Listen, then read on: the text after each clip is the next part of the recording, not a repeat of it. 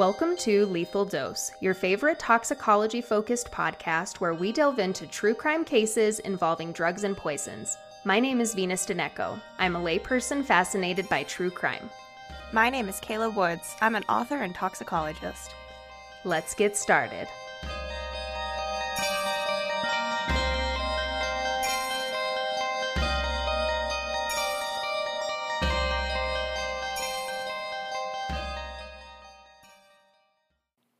Hello, listeners. This is Kayla. I am reporting to you alone in the editing booth, and I just wanted to give this little intro into the episode. This is a very long episode. It is a story worth telling, but it can't really be told short. So I have done my best to make it as condensed as possible, to make it easy to listen to.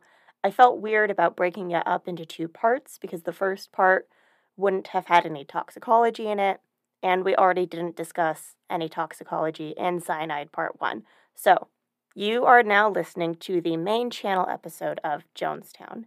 If you would like all of the details that I had to cut out in an effort to make this as condensed of an episode as possible, then head on over to our Patreon, where there is a Jonestown Director's Cut edition that you can listen to that has more audio extracts from original audio from Jonestown, and it has just a couple more details that I wanted to include, but that ultimately I was able to cut because they weren't key points in the story, although I thought they were interesting. So, whatever you decide to do, I hope you enjoy it. Thank you for supporting us here. Thank you for supporting us if you are a patron. And without further ado, here is Jonestown. So, you've seen how long this outline is. I have. It is much longer than our typical outlines by almost triple. Yeah. And usually research takes me about 2-3 weeks. And this, I've been researching Jonestown for like 6 weeks, and I'm so ready for us to record so we can like get it out and get it said and then move on from Jonestown. Like, I legitimately had nightmares about Jonestown during You've been living in Jonestown. God, and not even. Like, I keep thinking about, like, how bad it is to just, like, research it and be deep into it. And it's like, I'm not living it. I get to, like, leave and go watch TV and, like, play with my cat and, you know. But you've been deep in there. I've been in the trenches. I've been deep in Jonestown. So, for people who may not know, can you tell me what you know about Jim Jones and the Jonestown Massacre? Because it's not a name that's necessarily a household name anymore. So, what I know is that Jim Jones was kind of this cult of personality. He was a preacher who wasn't happy with the way that things were in his own church or in churches that he was attending. Mm-hmm. So he decided, like, I'm going to make my own church. Mm-hmm. And he basically, I don't want to say that he fooled people, but he did fool people. Like, he mm-hmm. fooled people into thinking that he was this instrument of God, mm-hmm. and he would perform quote unquote miracles. And so he had all of these people hoodwinked, and then he got the bright idea of moving his cult, because that's what it was, even if the members at the time didn't really realize it. Mm-hmm. They moved into another country, into Guyana. Mm-hmm. Is that? Yep. Mm-hmm. They moved to Guyana and started their own little, like, homestead. And long story short, after some of the other members' families wanted to investigate him further, he convinced them that things were going to go down, people are going to come for us, and the only way out is mass suicide. Mm-hmm. And so there were hundreds of casualties, and everybody died, except for a handful of survivors. Right. So, a couple points. Obviously, there's a lot of content warnings for this episode. I mean, there's cults, there's talk of mass suicide, there's sexual assault, there's, like, a lot of weird racism and, like, homophobia and just everything that tends to get wrapped up in cults, because this is, like, almost the worst of the worst. Yeah, this is like when you think of cults, you think Jonestown. The People's Temple, yeah, the People's Temple, Jonestown are one of the first that come to mind for me, at least. Right. And then the other thing that I want to mention just right up top is it was constantly called a mass suicide, and Jones called it revolutionary suicide. It was not revolutionary suicide. It wasn't even a mass suicide. It was a massacre. That's a good point. Yeah, let's all get that's a good point clear, because they didn't have a choice, really. Like, yeah, it was forced upon them. Mm-hmm. The death might have been by, quote unquote, their own hand, but it was their hand was forced. Right. Right. And of course, like in the papers, it was sensationalized that he had such a cult of personality that he convinced 918 people to kill themselves. But it's like, and we'll get into it. We'll get deep into it. That was not the case. All right. So who is Jim Jones? And where do we start? Where do we start, Kayla? We start before Jim Jones was Jim Jones, when he was just little baby Jimmy Jones in Indiana. Jones was born on May 13th, 1931 to, I think it's Lynetta. She changed her name a couple times. She was Luna, and then she was Lunetta. But I think towards the end of her life, she was Lynetta. Lynetta and Jim Jones Sr. And Jim Sr. had been disabled by chemical weapons in World War I, and had like lung issues and probably some unaddressed PTSD. Like, he had quite a bit going on. Wasn't really present in Jones's life. And soon after his son was born, he had a breakdown that required hospitalization. And even from that, he never really recovered. So, was it physical or mental breakdown? Mental. Okay. Yeah. Yeah. So Lynetta had to be the main breadwinner of the family. And, like, this didn't have to be a difficult position for Lynetta, because she was strong, she was independent. She was one of those women that, like, if not for her personality, if just for, like, her attributes on paper, she seemed great. She seemed fun. You know, she smoked and cussed in public and wore pants instead of skirts. Like, she seemed like, fuck yeah, get it.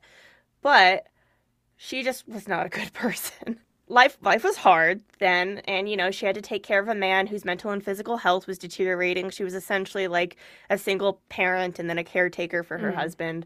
And on top of that, it was the Depression and the Dust Bowl. And so that's a lot of pressure. That's a great time.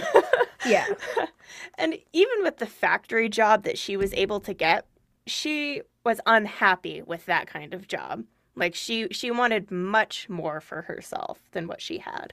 That same year, Jimmy started school is when Lynetta had to start her job. Jim Sr. was not at all able to work.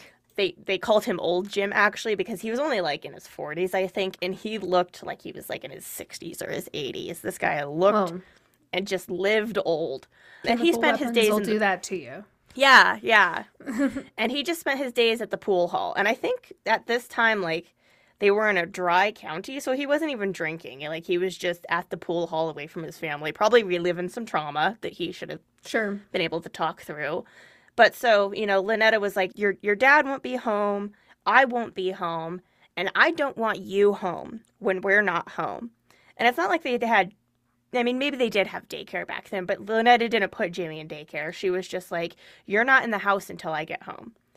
So this is, like, worse than latchkey kids. Like, because at least latchkey kids could go home when their working parent wasn't there. Right. But he was forbade from being in the home. Right. And he's, like, 6.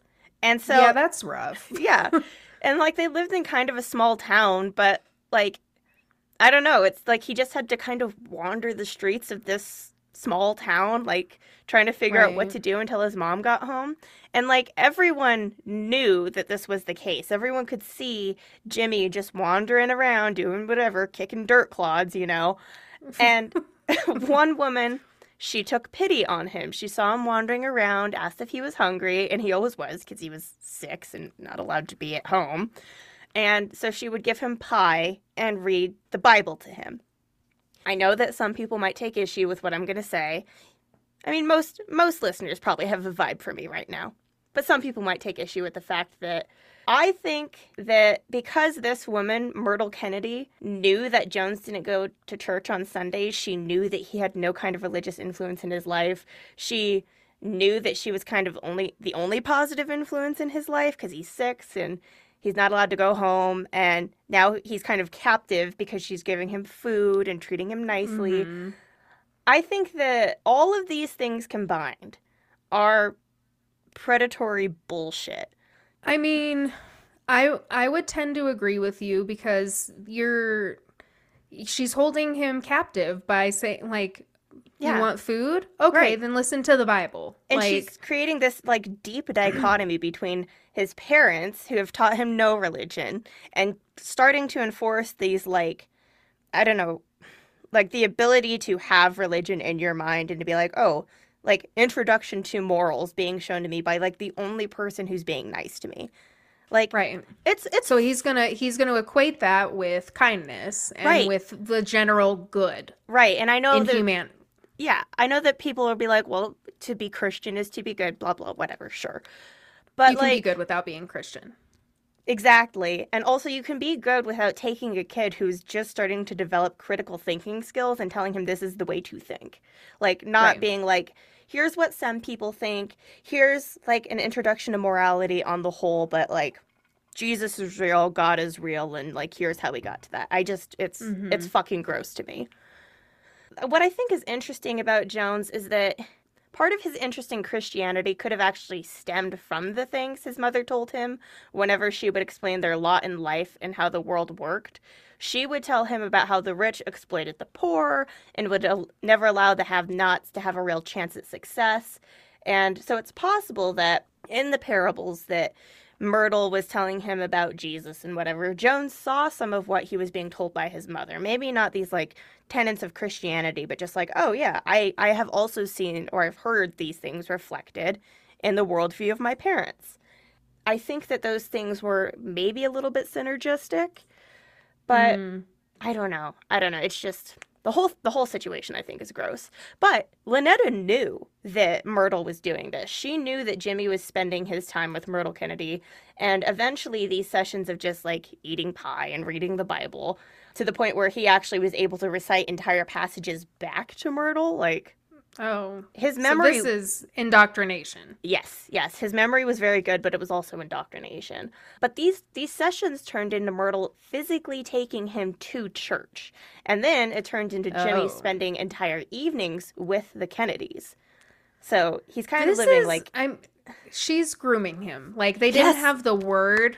They didn't have the word back then, I don't think. But she is grooming the shit out of this little boy. She saw him as prey, and I think that you saying that it was super fucking predatory is on the nose. Okay. Yeah. I mean, I figured you'd agree with me, but I was like, man, no. No, it. No, when you're starting to take him to church, and you're spending all this time, you're a grown-ass woman. What are you doing with this little boy? Right. And again, people could argue, oh, she's just trying to do this, that, and whatever to, help him. But it's you could have left it at pie. You honestly could have left it at pie and giving him a place to hang out while his parents are working. Mm-hmm. But taking him to... Yeah. Anyhow. But Lynetta didn't take offense to any of this. She actually was not bothered by him being taken to church or by him spending his evening with the Myrtles, because she thought religion was just fucking stupid and only stupid people needed it in their lives. And they needed it because they weren't going to amount to anything, so they kind of needed something to keep them going. And she didn't think that Jimmy was susceptible to that kind of thing, because despite Lynetta not caring very much for him as a person or caring about his well-being as a kid, she knew that he wasn't going to have the sad, bleak, meaningless life that religion would have to pack the holes of, She before his birth, she knew this because she'd had this I think fever-induced vision. I'm not really sure. She had some sort of vision or dream where she was dying and crossing the river of death in Egypt, but then her mom appeared and told her that she was going to give birth to a child who would become a great man. Oh. So she was he'll be fine. And Not my Jimmy. Yeah. But either way, Jimmy loved going to church. It went from he had an obsession with planes to an obsession with church. And he honestly, like, he could not wait for Sundays to go with Myrtle and to hear the Bible passages already, like, read to him that he already knew by heart. But there was also something about this relationship, this, like, living half a life with Myrtle. He started to call her mom when it was just the two of them. Oh, no. Yeah, so he loved going to church with mom. But he didn't. And that was probably much to Myrtle's, like, pleasure, I'm sure. Yeah. I'm sure. But what was not to her pleasure, I'm sure, is that she, you know, took him to Nazarene church and he really liked it. He liked hanging out with mom on Sundays, but that blossomed and he was like, well, what other churches are there? And I think that that's a really natural thing. Like, I think that that's the thing that should have been taught to him early on. Like, at any point that somebody was like, here's religion and here's, like, how you can interpret the world, like, here are the different things that people believe. This, I think, is very normal. He started going to revivalist churches on Sundays. He went to Methodist churches, Quaker churches, basically every church in town. He was like, I want to see what is up at these other churches.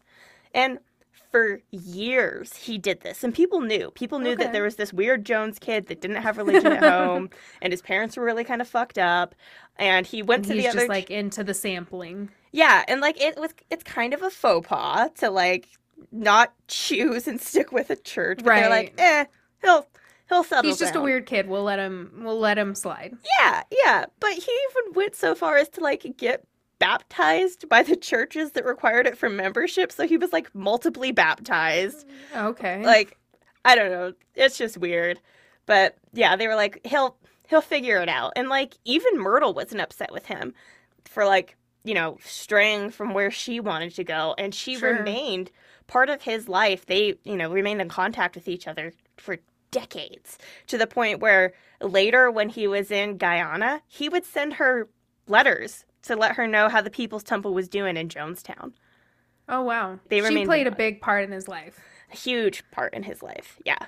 And how old was he when he was going around and checking out all of these different churches? I would say he was probably, like, 8 or 9 when he was doing this. Okay. Yeah. So, I mean, old enough to know what he's doing, not just, like, randomly. Right. Yeah. Old enough to, like, be asking questions. Right. And being like, huh.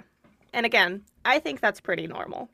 And so, I don't know. I'm not entirely sure what to make of Jimmy Jones and his exploration of religion. Like, as much as I think that it is normal in one way, some people seem to chalk up his inability to choose, like, an indication of manipulative behavior early on. Like, he was trying to figure out how he could manipulate people and manipulate his relationship with his parents, or I don't know.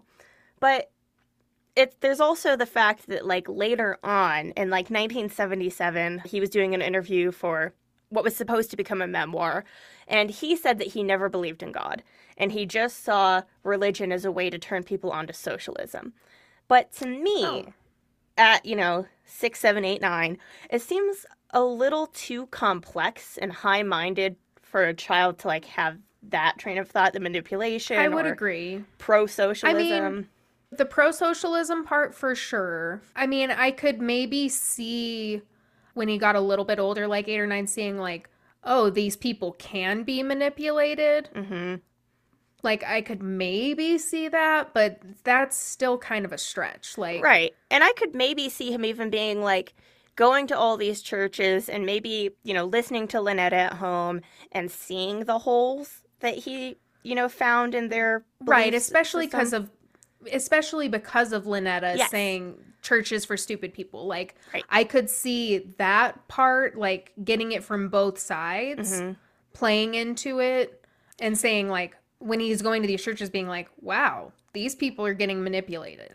Like, or just being like, I don't believe these stories anymore, but the way they're presented is fascinating. Like, the spectacle of some of these churches. Right. Especially the revivalist churches. I think that he really just liked the spectacle of it. Like, regardless of whether or not he believed in or didn't, I think that there was something else that hooked him.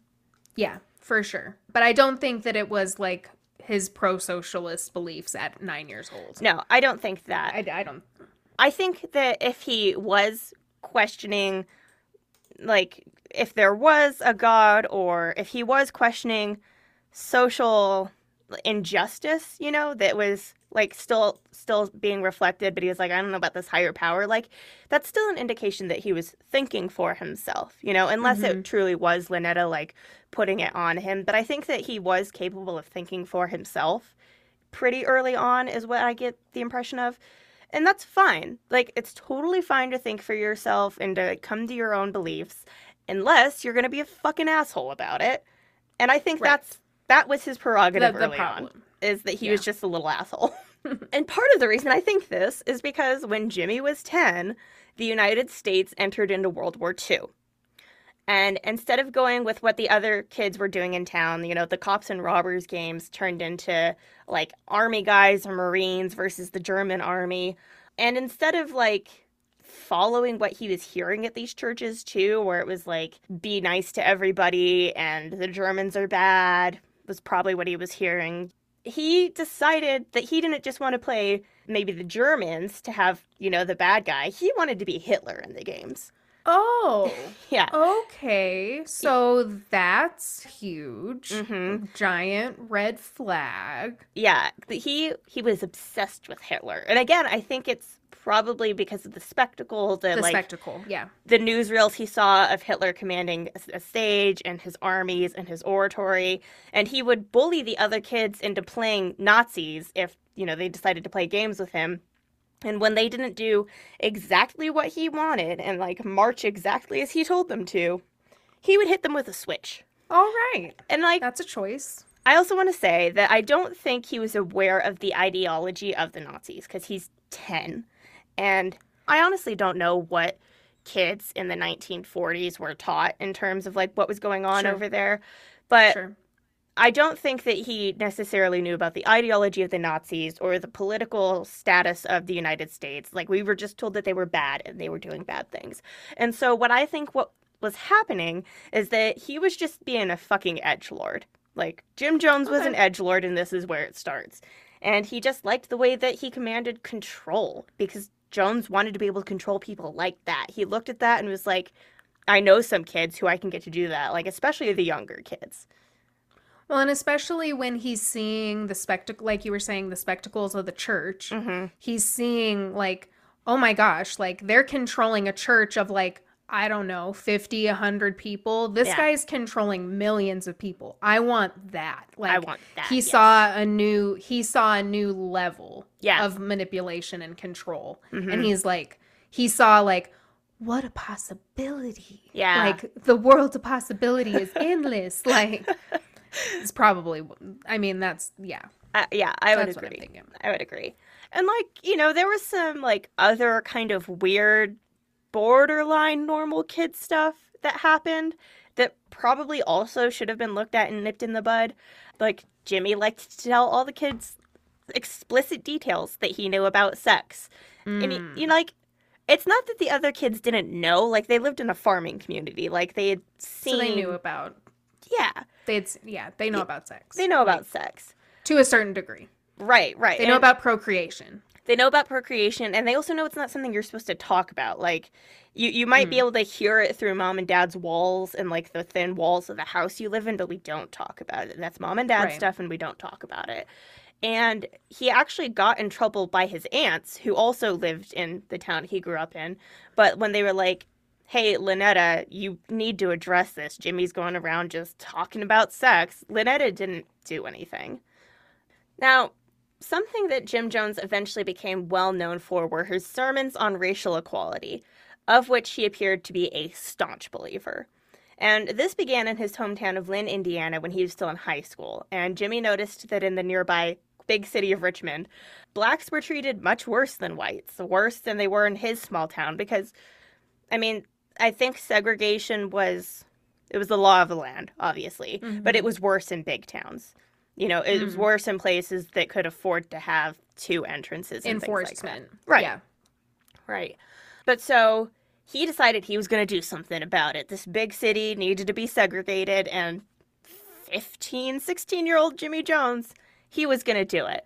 And so he would get dressed on Sundays. Instead of going to church, he would take the bus 17 miles to Richmond, and then he would start holding sermons near the railroad tracks in the poorest parts of Richmond about how everyone was equal in God's eyes. And I've thought about this a lot, and it's likely that he did believe this because there's this theme that he carried with him through his sermons for the rest of his life, and that was that people are equal regardless of race. And the People's Temple ended up being notably diverse. Like, I think by the time they got to Guyana, I think it was like 75% Black congregants. Okay. So it was, and on paper, this sounds good. Like, what he's preaching on paper sounds good. Yeah. Like, not the part of the white boy traveling to go preaching in the poor parts of town. Not that part. Yeah. No, I mean, and that's what makes it so difficult is, like, people are complex. Good people are complex. Bad people are complex. Maybe he actually did believe this. I don't know. But what I really believe, after having read as much as I have, is that he was an edgelord in this sense too.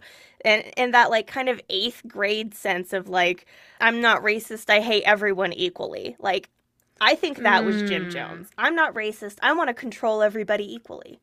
Right. So. Everybody has an equal chance at my control. Yes. Yeah, exactly. And again, nobody thought that this was, like, fucking weird because they were like, oh, that's just Jimmy Jones and he wants to be a preacher. So, like, yeah, that's what he's going to do. And nobody's going to think it's, like, weird and condescending because it's the fucking 50s or whatever it is at this point. Right. In 1948, Lynetta's boyfriend, whom she'd had for several years because Jim Sr. was totally checked out, the boyfriend moved away.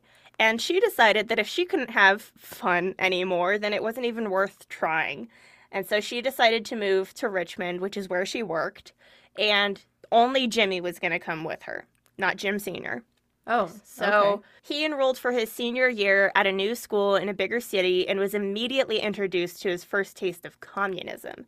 And not the, like, governmental ideology or anything, but the actual idea of, like, living and working communally. Oh, okay. Yeah. Gotcha. So the Christian Youth Fellowship at his new school believed that the most righteous way to live life was through Christian communism. Quote, from each according to his ability, to each according to his need. That kind of thing. Okay. And this was during the Cold War, and so it wasn't, like, a widely accepted belief among Americans, but it's easy to see how kids who spent all their free time reading the Bible and, like, are maybe even kind of attuned to the Cold War in a sense and, like, to just how fucked up things are in the world, it's easy to see how they could come to this conclusion. Sure. Jim not only attended high school full-time, but also had a full-time job as an orderly at Reed Hospital. And this is where he met future wife Marceline Baldwin, who was a senior nursing student at the hospital in late 1948. Marceline and her family were also very religious, and Jim's whole traditional and pious song and dance was enough for everyone to overlook the 3.5-year age difference between the two. Marceline was 3.5 years older. Being older. Mm-hmm. Got it. On June 12, 1949, the two were married in a double wedding with Marceline's 20-year-old sister Eloise and her partner Dale Klingman. They couldn't live together just yet, Marceline and Jim, and Marceline was still living with her parents, but she wouldn't be for long because of Jim. During a family dinner, Marceline's mother, Charlotte, said some pretty shitty things about interracial marriage, and Jim got super pissed off and said to Marceline of Charlotte, quote, you're going to have to choose between me and that bitch. Oh, shit. Now, was Marceline Black? No, Marceline was white. Okay, the interracial marriage just got brought up as a part of... got it, okay. Yeah. Marcy, of course, chose Jim. She chose her husband. And they lived with Lynetta for a while before they got their own apartment. And then when it was just the two of them, they had some pretty intense fights about religion, where Jim basically told Marcy she believed in the wrong version of the Christian God and that her beliefs were wrong. Oh, yeah. Well, maybe if they had dated a little longer, they could have figured this out before they got married. I mean, there's that, but I also wonder if he was doing the thing that he would do later, where he, like, kind of hooked people in with the religious, you know? And then he was, like, antagonistic about what they believed in. Or he was just, like, he would just kind of show his true colors and be like, I don't actually believe in God. And so, again, I don't know if at this point he didn't believe in God and told her that he didn't believe in God and she believed in God and she was stupid, or if she believed in the wrong version of God. I don't know. Got it. Either way, that's not what Marceline signed up for. It's not what she had, you know, seen of him in their courtship. Mm-hmm. She had thought they were on the same page. But Jim was not at all willing, despite the fact that he probably did manipulate her into thinking like they were totally cool. He was not at all willing to give her room to express her own beliefs on the matter. He was like, you're wrong and I'm right. And if they fought about something that Marcy thought Jim was wrong about, like certain tenets of socialism, he would give no compromise and would threaten their marriage over it. So it always had to be that Jim was right, and Marcy always had to give in to his whims and to say, okay, you're right. And, you know, early on, she was like, he's showing his true colors and I don't like it. But there was a social stigma against divorce, and women had to just kind of bend to the wills of their husbands in every marriage that she saw and be patient and all of that. So she stayed and she tried to tough it out, even though early on she was like, oh, this is not what I want. So, and it had it come out at this point that he didn't believe in God? I don't know. Again, I don't know. I'm not sure when he started to be clear with that. Okay. It could have been that he started to say that I don't believe in God, or it could have just been we believe in the wrong God and you're wrong. God. Yeah. So the first of many children that Jim would eventually adopt in some capacity was Marceline's 10-year-old cousin Ronnie in 1951. He'd been living separated from his brothers since his father died when he was 4, and his mother was unable to care for him. And after a ruptured appendix nearly killed him in the care of a foster home, if not for the intervention of Jim and Marceline, they decided to be his full-time caretakers. Unsurprisingly, life as Jim Jones' first adopted child was not necessarily better for Ronnie, who Jim would give long, graphic lectures on sex, and who Ronnie later said had two faces, one for the public and one at home. Well, he had a good eye on that. Mm-hmm. And I mean, he called that. Yeah, he was saying what Marceline was saying, the public face and the home face. And that is such a, it's such a red flag. I mean, that is so, like, how we describe perpetrators of domestic violence. Like, that is it. Definitely. Yeah. But it's also unsurprising to me that none of his behavior as a kid had ever been checked. And so, of course, he's going to be the same problematic adult that he'd been as a kid. Right. He has no reason to change his behavior. Mm-hmm. Nobody has checked him. So why would he have stopped? Nobody ever said, there's something wrong with what you're doing. In fact, he was almost encouraged. Right.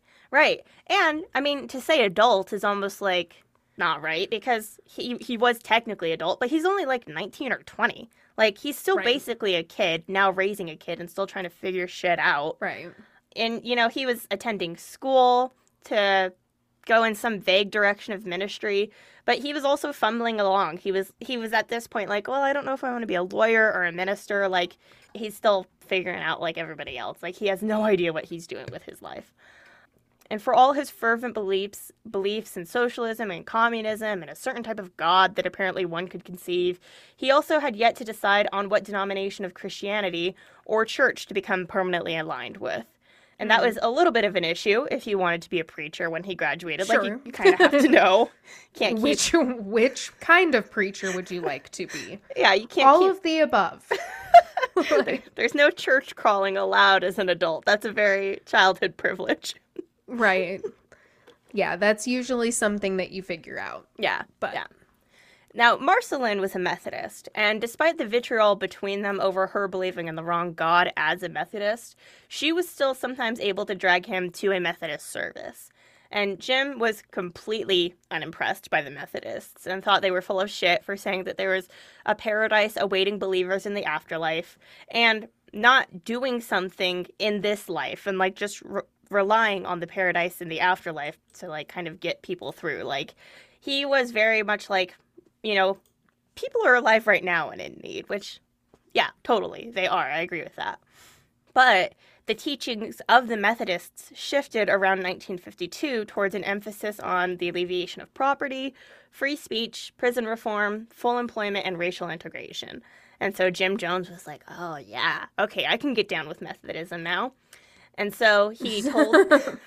He told his family he was going to be a Methodist minister, and Marceline and the Baldwins were just thrilled about that. They were like, oh, yeah, okay.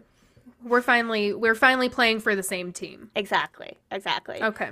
He hadn't settled on a church yet, though, and so he began to search a little bit more fervently for a black church that he felt a connection through Methodism, where he could be brought on as a student pastor.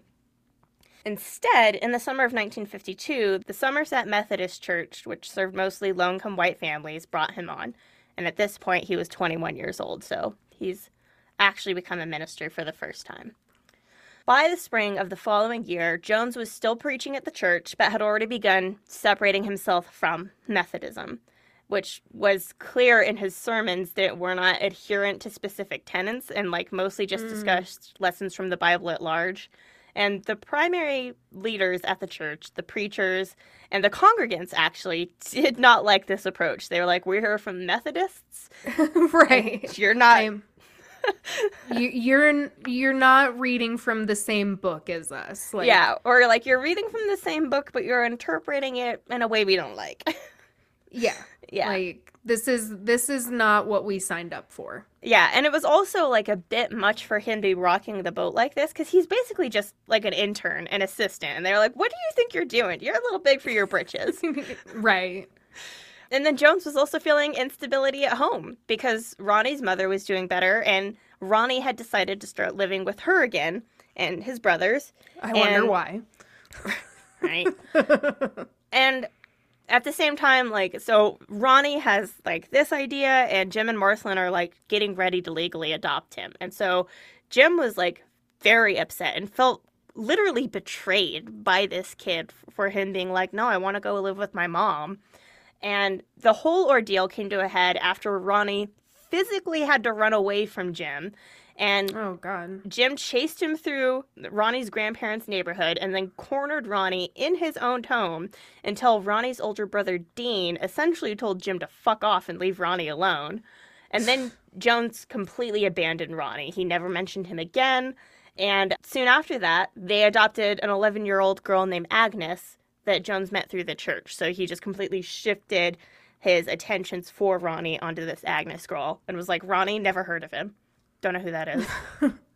So was Jones infertile and unable to have his own kids, or was his savior complex at work through adopting other kids? We'll get into what could have been the savior complex later, but Jones was definitely not infertile. These were just circumstances that presented themselves. Yeah, I mean, there was the opportunity to take in a needy kid that definitely presented itself. But the reason that Marceline and Jim hadn't had any kids yet is because Marceline had these really bad back troubles, I think. And so it actually made sex really painful for her. Gotcha. And I don't know. I guess it's important. Maybe I should have mentioned it. I just felt bad for her, but her and Jim not having a very active sex life is actually going to be a huge part of the story later as well. Okay. Yeah. So while he was still struggling to find his footing as a preacher, Jones was still checking out different churches, and his fascination with black revivalist churches remained intact. Now that he had already had a couple of sermons under his belt, he gave it a shot during services in tents in Indiana, Ohio, Illinois, and Michigan. He was going all over to throw spaghetti at the wall and see what stuck. In particular, he was interested in the healers at these services who claimed to drive out demons and cure cancer with their divine church. The revivalist tent sermons that you've seen, footage of, or that you've, read about, these are exactly what he was attending. Full spectacle, okay. Speaking in tongues, healing touch, all of that. That was where he was like, yeah, give me more of that. This is my jam. Yeah. And he actually tried out the healing, but it didn't go super well at first, which makes sense, because if you don't... I wonder why. Aside from the pseudoscience of it all, it makes sense that it didn't quote-unquote work, because he didn't have a personality where people are like, oh, I'm cured now, You can't just have a rando guy be like, you are cured, you know? So. Right. So what he did to try to, and it was very effective, actually. So what he did in order to insinuate himself into these churches and become that cult of personality was he would start to take notes on audience members. He would sit in the audience and he would overhear conversations. And his memory, you know, it had allowed him to memorize whole passages from the Bible as a kid. So his memory was very, very good. And he was able to, without writing anything down and being too conspicuous, remember the names of congregants and their complaints. And he was able to use this information to call out people during his sermon and to speak to their problems seemingly inexplicably, unless they believed that God was truly watching them, and through Jim Jones, their suffering was being seen. No one else knew that he was doing this, including Marceline. Marceline had no idea that this is what he was doing. So she was impressed by it, too. It seemed like a fucking miracle. Like, it seemed very legitimate. Eventually, Jim Jones would be able to pay performers who could come into meetings with wheelchairs and pretend that Jones had given them the ability to walk again. Like, there's one very famous piece of footage from when they're in San Francisco, and there's this woman who's in a wheelchair, and he's talking to her and tells her to stand up out of her wheelchair, and so she stands up and takes some shaky steps, and then soon she's running around and dancing, and it's a fucking miracle. She was a secretary. She was one of Jones's secretaries. Oh. But people didn't know that. And he would also eventually, like, get people to believe that he had cured their cancer, or not get people to believe he'd cured their cancer, but he would plant two people in the audience, one who supposedly had cancer and one who was an assistant, and he would tell them to go into the bathroom and they'd come back, and they would come back with these, like, decomposing chicken guts. Oh, God. And so they would smell, and they'd be bloody, and he would say, look, you've passed the cancer, and they would be able to, like, show this cancer had been passed.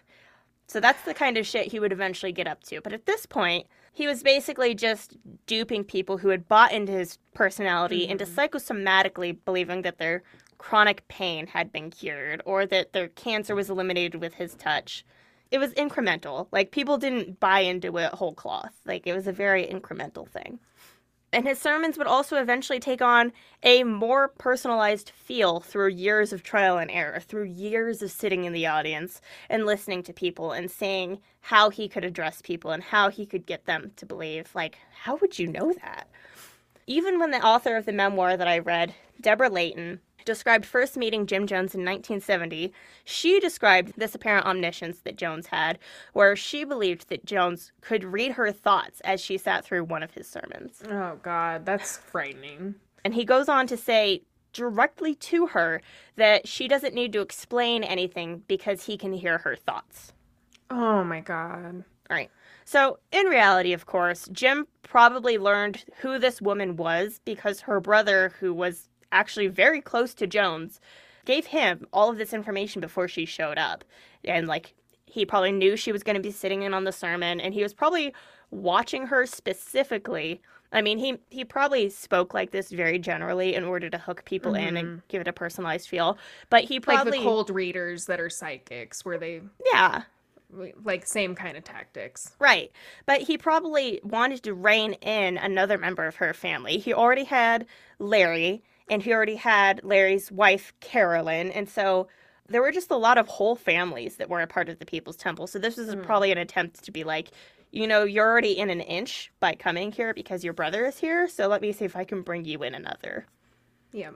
I was only able to read so many source materials. So the two main books that I read were The Road to Jonestown, Jim Jones and the People's Temple by Jeff Gwynn. Great book. Very detailed. But the other one that I read was Seductive Poison by Deborah Layton. And so I got to learn a lot about Deborah specifically, and she would eventually come to be one of Jones's, like, inner circle aides. And so while the testimony of the other People's Temple members who are included in documentaries and included in The Road to Jonestown are important, I'm going to have a lot from Debbie Layton just because I read her memoir, and I thought that it would be very telling to see, like, what the inner workings were like as somebody who... It's a first-hand account, yeah. Yeah, exactly. So a little bit about Debbie and her brother Larry. They were second-generation kids with German ancestry who were raised as Quakers. Larry's wife, Carolyn, became a school teacher when the couple graduated from college in 1968, and she decided to teach in a town that she'd found because of Jim Jones's sermons against the Vietnam War and for social equality. Jones became acquainted with the two personally and actually helped Larry write his conscientious objector letter to avoid being drafted into the war. And Larry actually earned this status in 1969. So in a way, he owed his life to Jones, you know? He wasn't sent to war.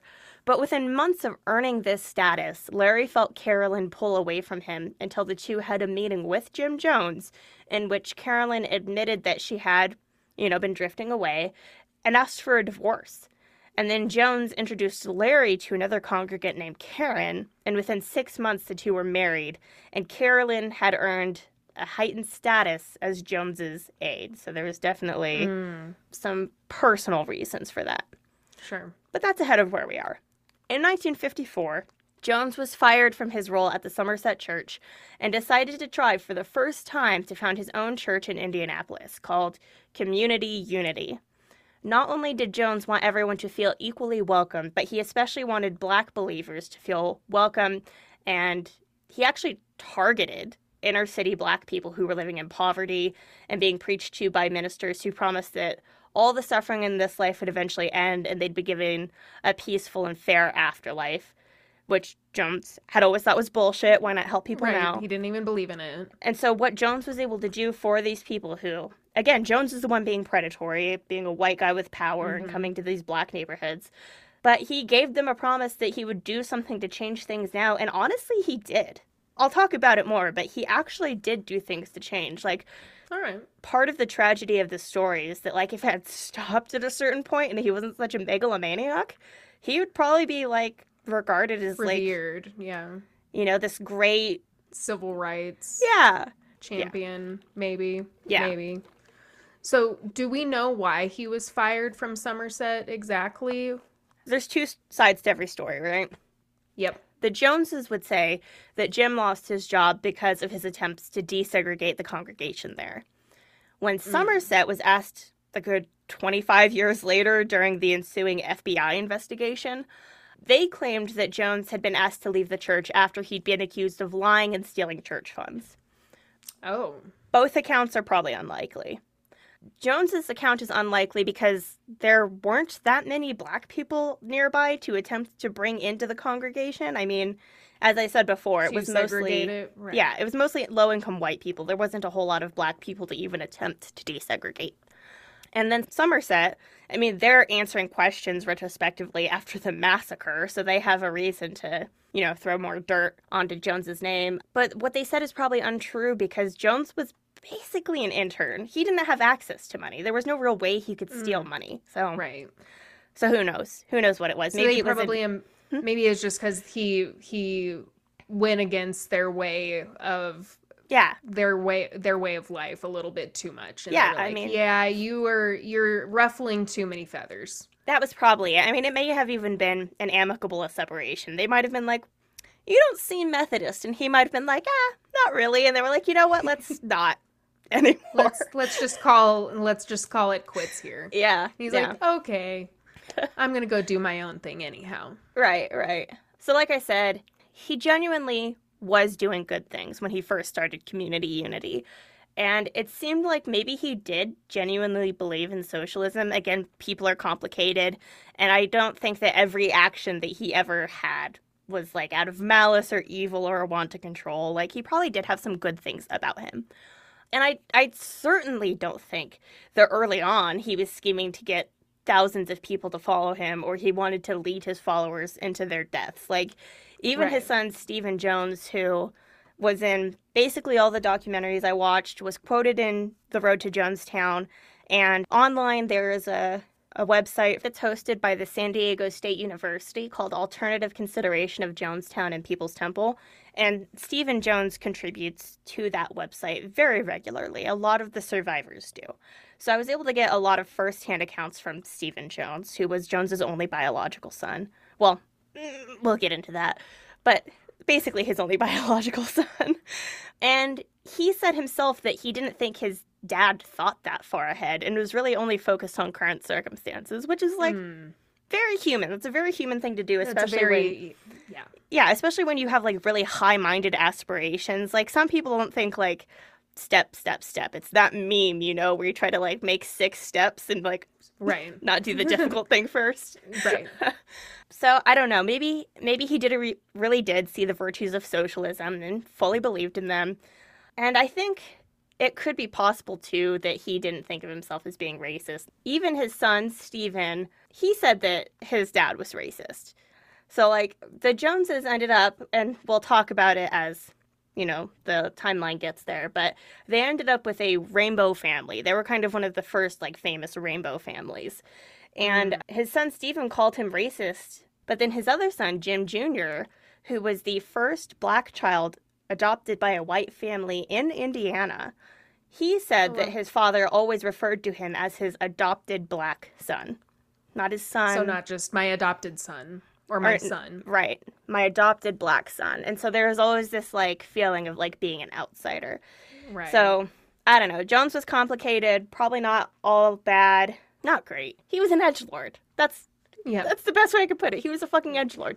But he did do good things. So, one of his first Sunday gatherings it was a storefront. Like, he just bought a little... rented a little space. He had a few of the people who had heard of him through Somerset or through his traveling tent sermons.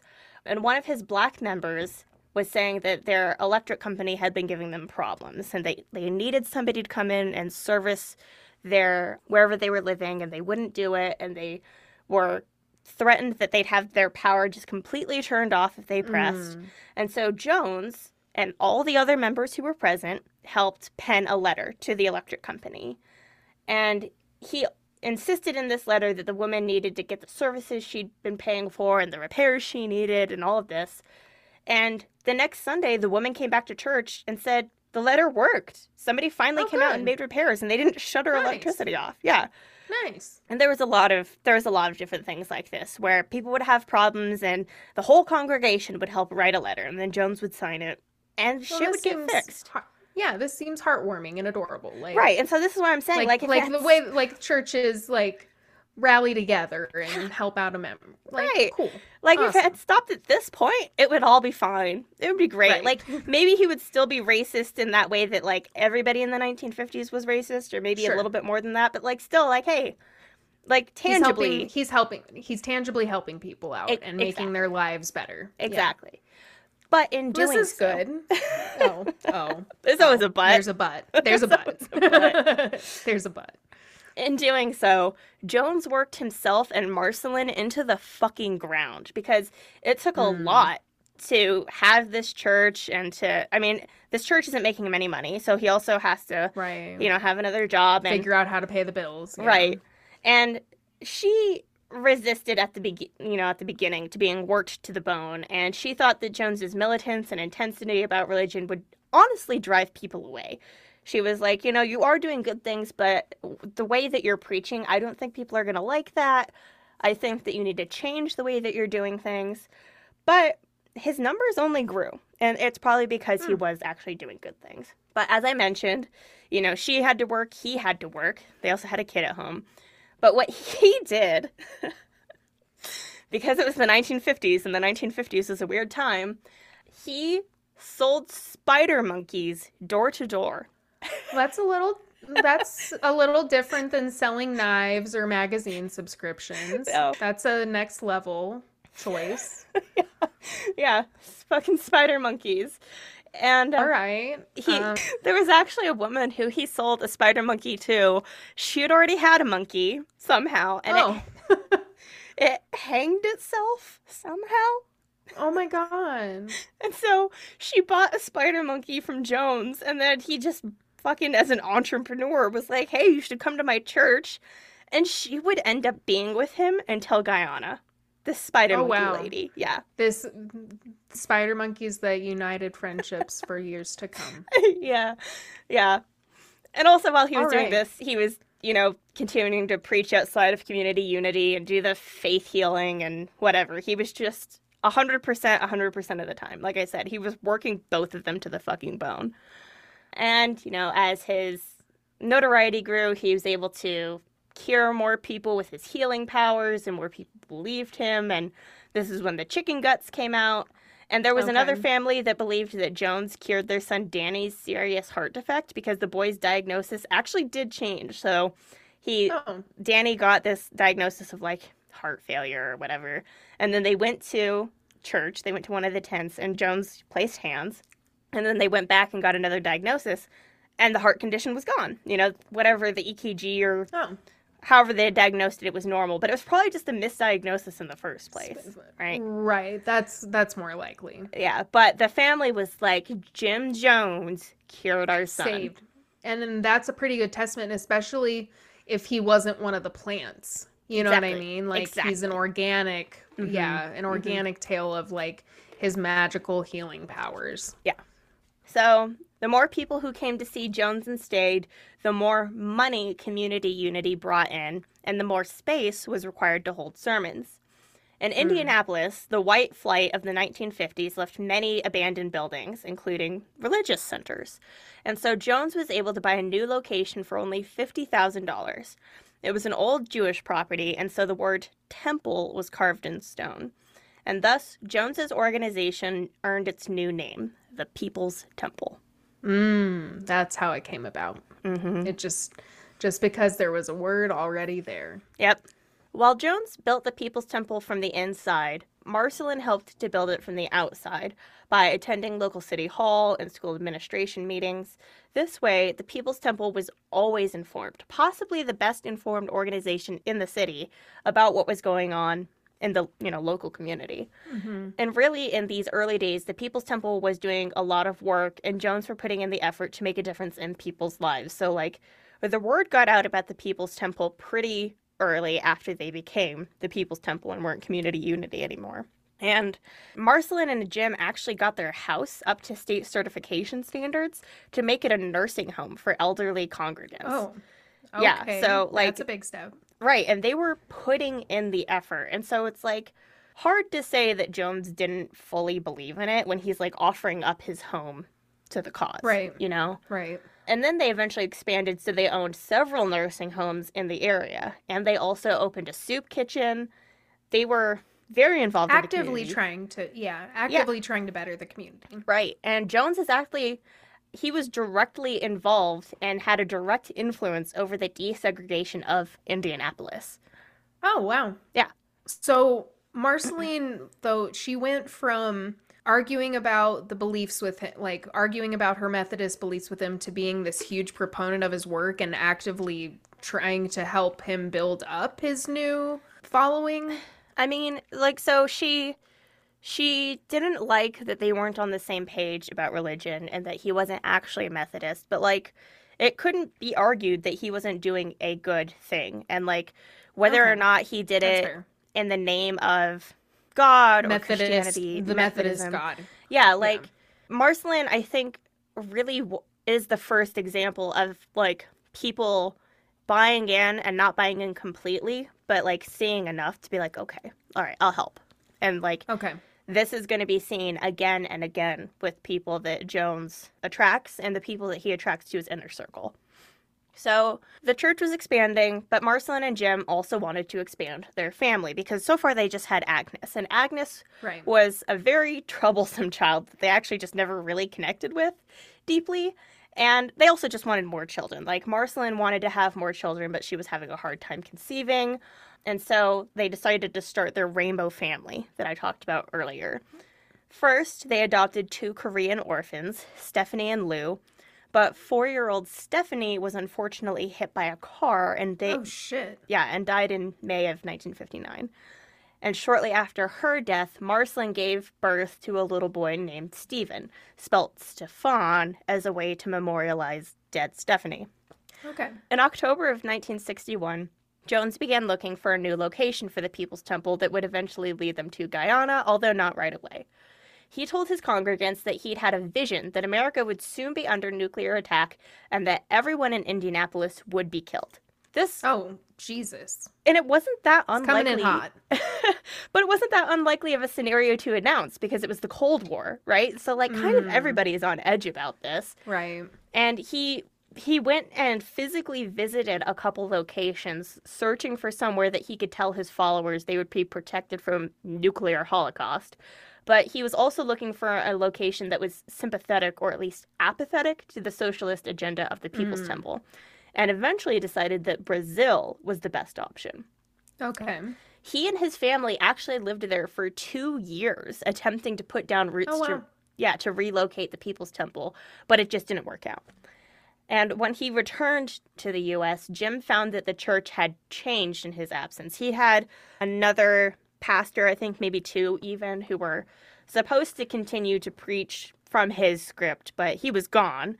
And so they were pushing things. They went off script. Yeah, they were off script. They were probably still doing community outreach, but more of like religion rather than socialism. And, you know, he lost people as a result. His message had been diluted. He was fucking pissed about this whole thing. He actually was already kind of on the way to, like, having people believe that he was a savior himself or that he was God. I mean, he already had this whole, like, I have healing powers. A healer. Yeah. And so he was very upset that people were being lost and not buying into it anymore.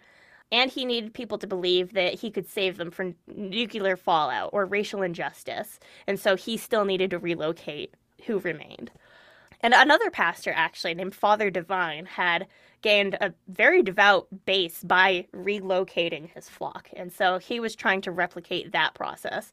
There was actually a whole side story with Father Divine and Mother Divine, and it was fucking weird. And, like, I mean, almost famously, Last Podcast on the Left did a 5-episode series on Jonestown. So if you're interested in that, you could read The Road to Jonestown or listen to the series. I didn't want to delve into it because this is already going to be a super fucking long episode.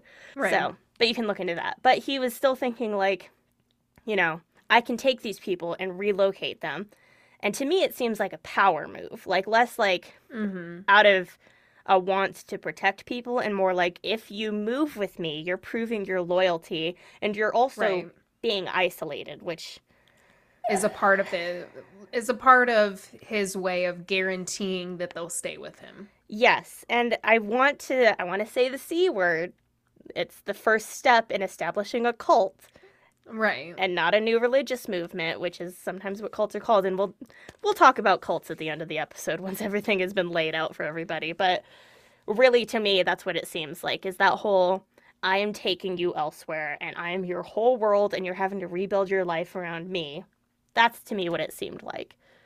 Either way, it was determined that they were going to move the People's Temple, and this time he decided to move a little closer than Brazil. He decided to stay within the United States, and he chose Ukiah, California, a little town near the Redwood Valley that Esquire magazine named as one of 9 places that would be safe locations in the event of a nuclear war. Like, nice. This is where he got the idea from, was Esquire magazine.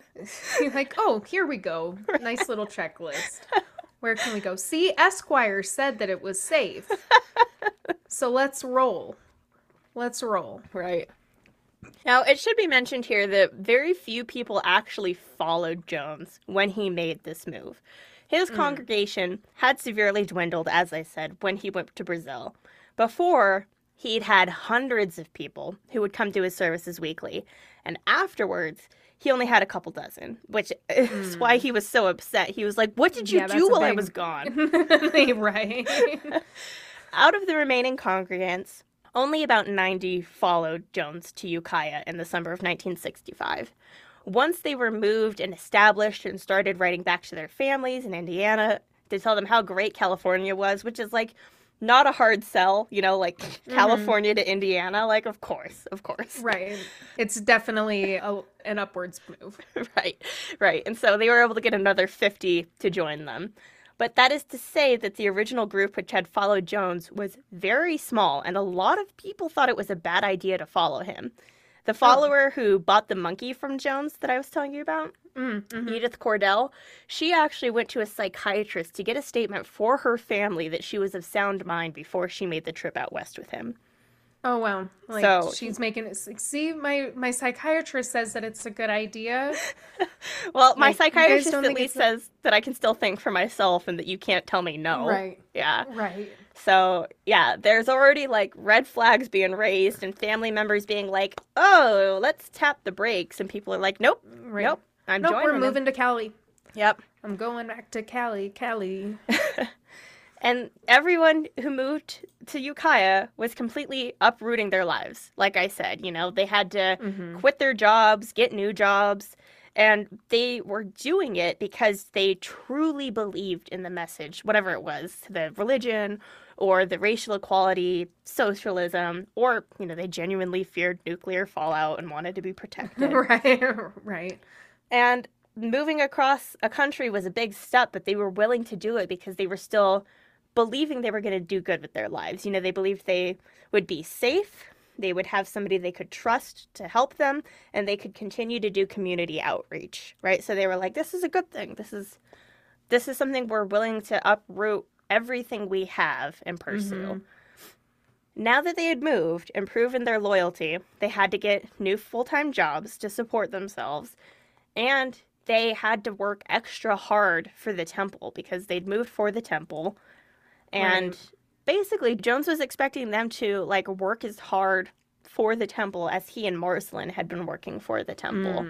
They were just driving themselves into the ground for the cause, and cause with a capital C. Like, I think this is when the idea of the cause was born. Like, when it went beyond just a church. When it went beyond a church, when it went beyond this, like, idea of community outreach and socialism. Like, the people who survived Jonestown talk about the cause a lot, and with a capital C, especially in Debbie Layton's book.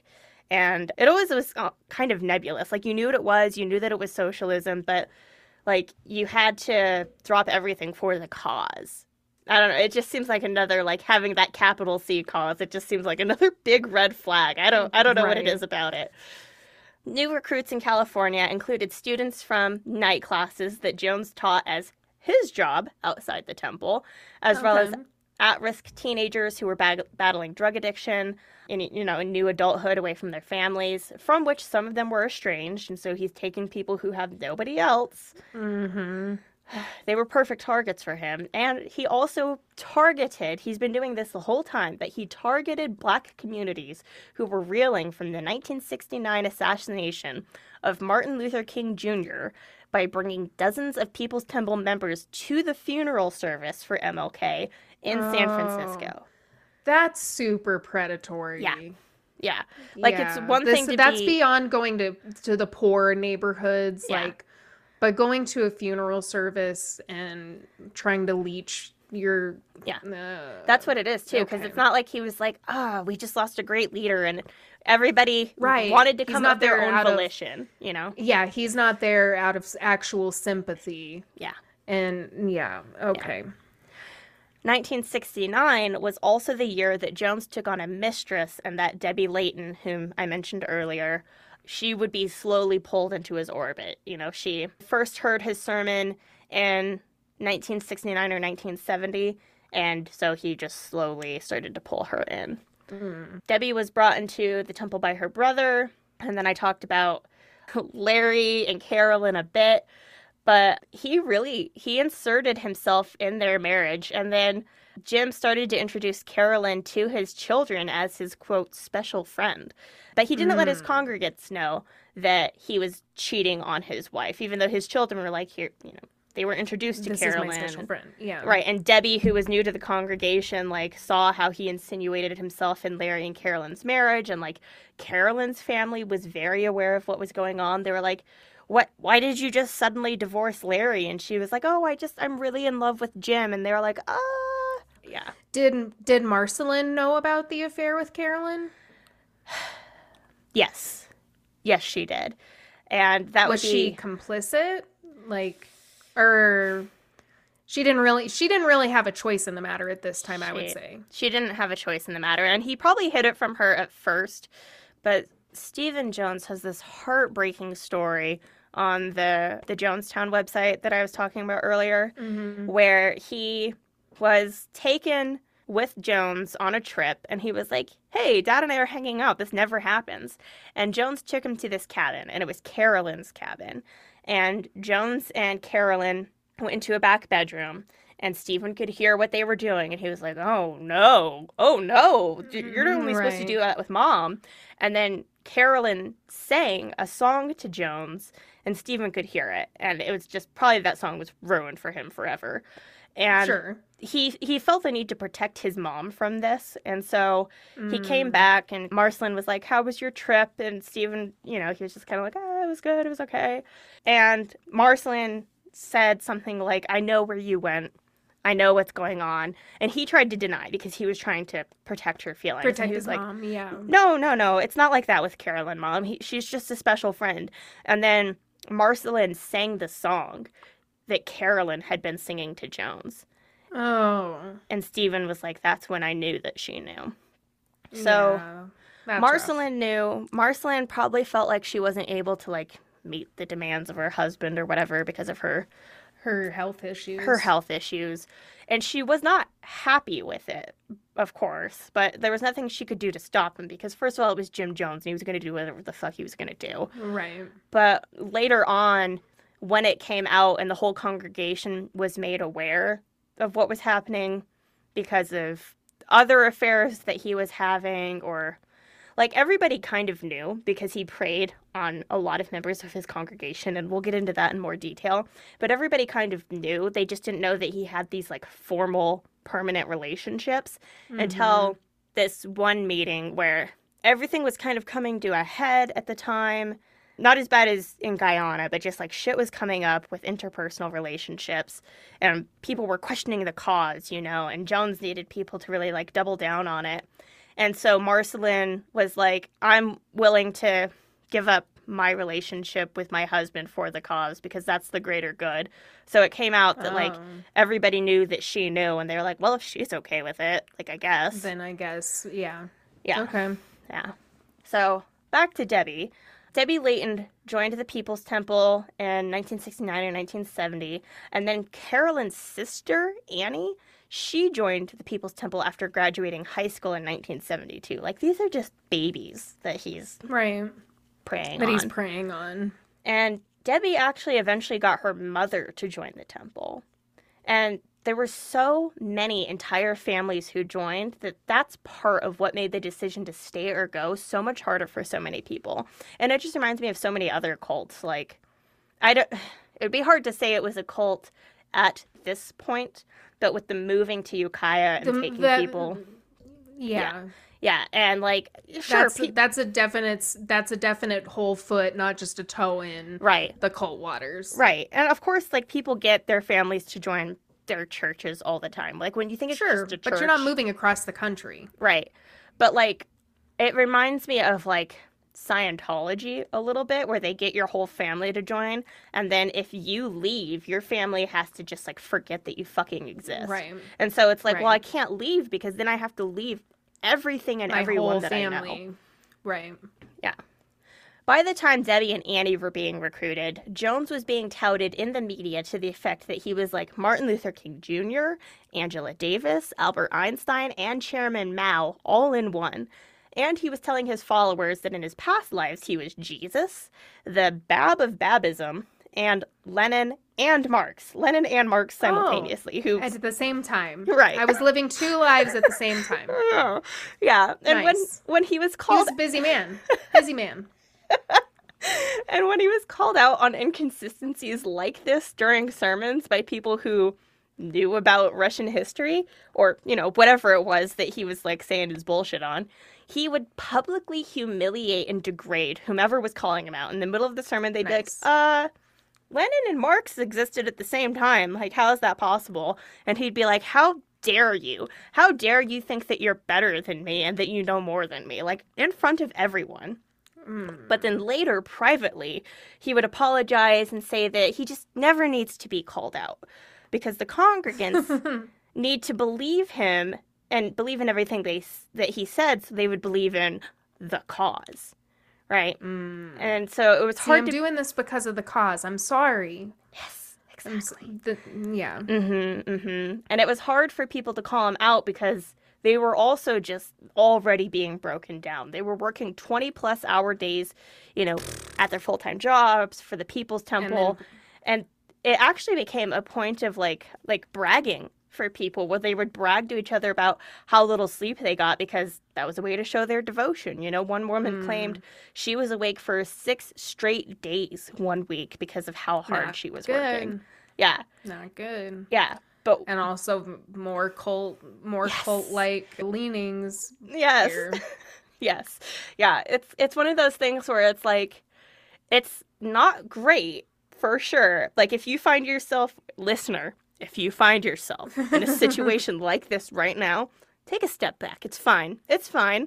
It's okay. Yeah. You can say, oh, this is not a good situation. This might be a cult already. And it's okay to identify that and say, oh, I don't like this. It's time for me to go.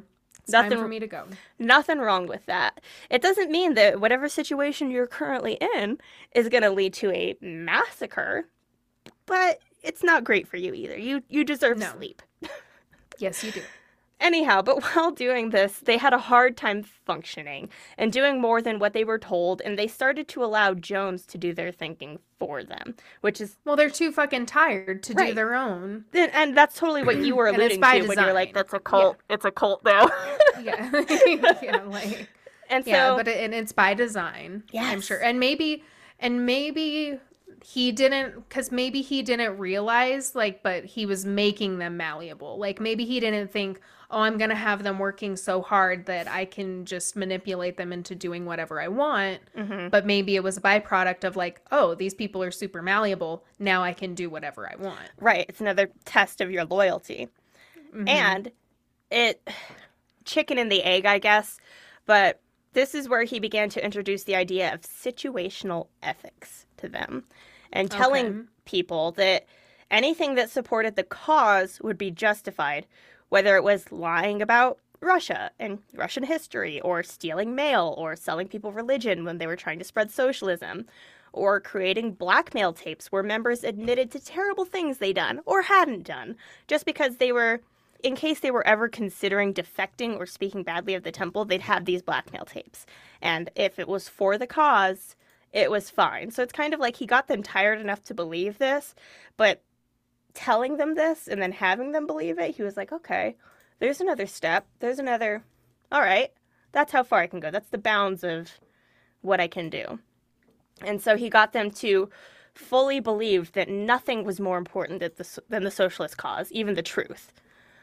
Furthermore, he suggested to them that if they were really dedicated to socialism, they would give up everything that was bourgeois, right? Which is totally something you can do to, like, liberals and lefties now, is be like, oh, you're so fucking bougie. Right, right. So if they had extra clothes or furniture or extra money from their paychecks or their social security checks, because a lot of them are elderly and they weren't using that money for food or rent, that was bourgeois and they shouldn't have it. And if they wanted to do things for themselves, like go to the movies or have relationships, that was bourgeois and it didn't help the cause. Oh. Yeah. Yeah. So it's cold. It's a cult. And I was going to say, this is another red flag. It's a red flag if they don't let you have other relationships. Yeah. Like, they couldn't even have relationships with other people in the People's Temple. They couldn't even have friendships. Like, if you were just, like, taking a quick break and, like, chatting somebody up about the latest sermon, even, unless you were, like, actively doing something to help the cause, capital C, like, you were fucking around. But... Jim Jones, he was allowed to have relationships. And he told his followers that even though, you know, relationships with family members or temple members was a distraction from the cause, he was allowed to have relationships because he was the most dedicated to the cause. He also told them that everybody was actually homosexual and that even straight sex was just a way to distract themselves from their homosexual urges, which were all just distractions from the cause. And this train of thought, despite Jones being an edgelord who wanted to be pro-anti on essentially everything, was probably because Jones was a closeted bisexual. And nothing wrong with that, except that it manifested in him sexually assaulting multiple members of his congregation, men and women alike.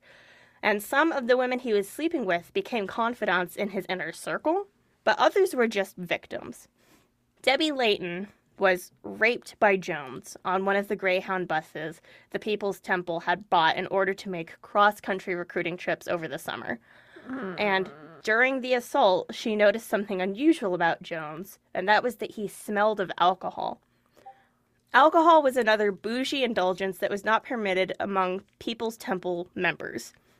Many of them were recovered drug and alcohol addicts, and maybe it wasn't the worst prohibition, especially on, bus tours where everybody has to work together and you want to keep drama to a minimum. But, I'm not sure about trying to enforce that in people's outside lives. Like, you can totally be maybe think about not having alcohol in your life, but, it's just a stretch. It's another big cult red flag where they're, controlling what you do. Right. But Jones was constantly on drugs in the 1970s.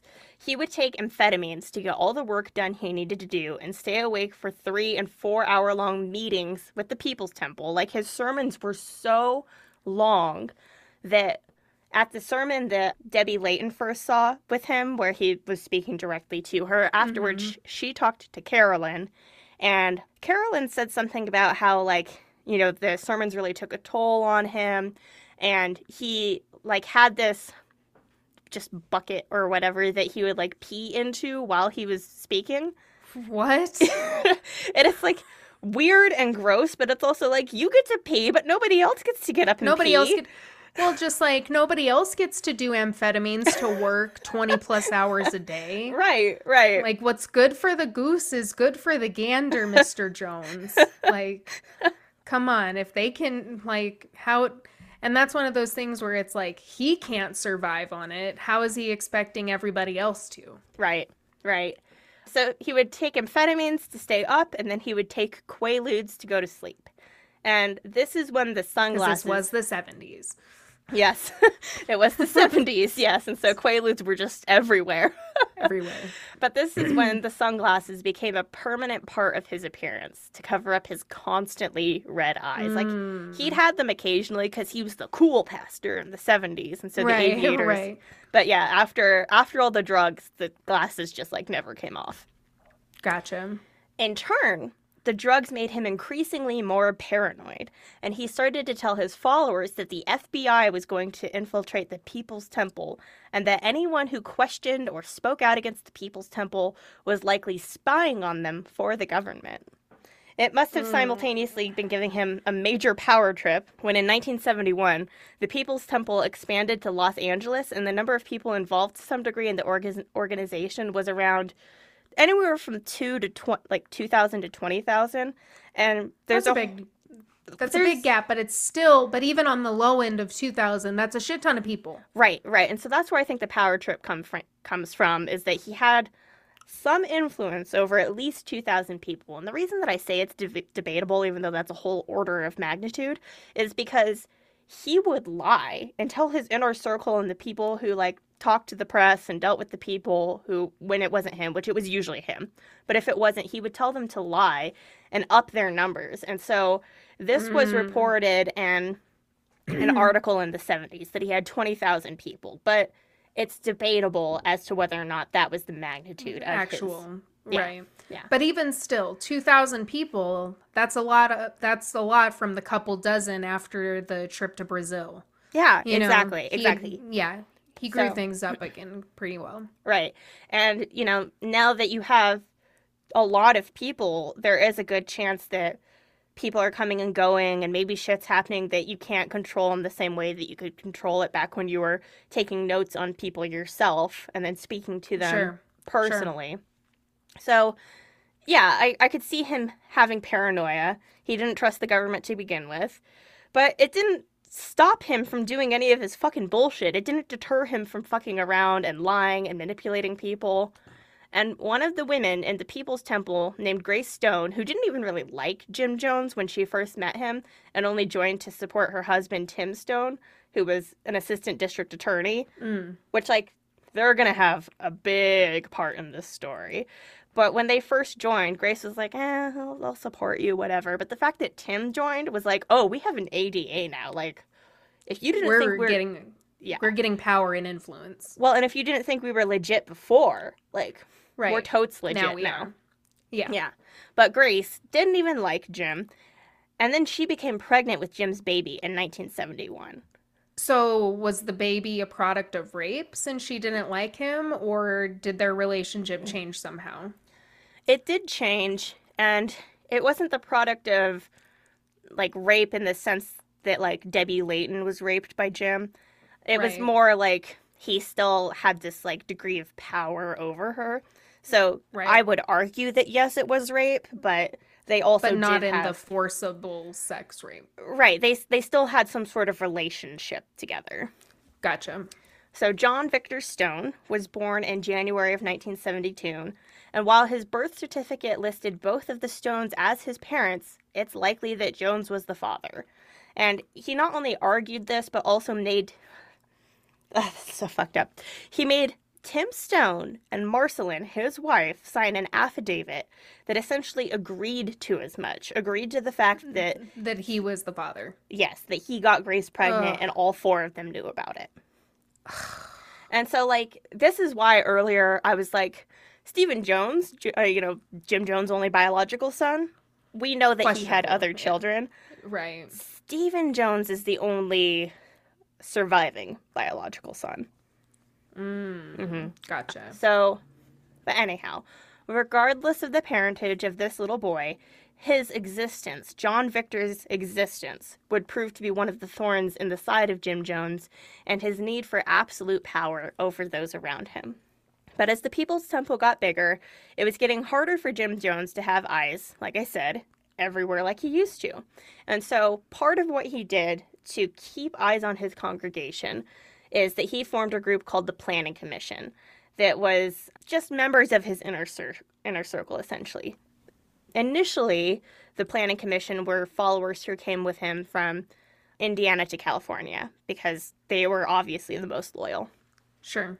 But also, Carolyn Layton, Grace Stoen, and eventually Debbie Layton, and then another woman named Maria Katsaris would become part of the inner circle, or the Planning Commission.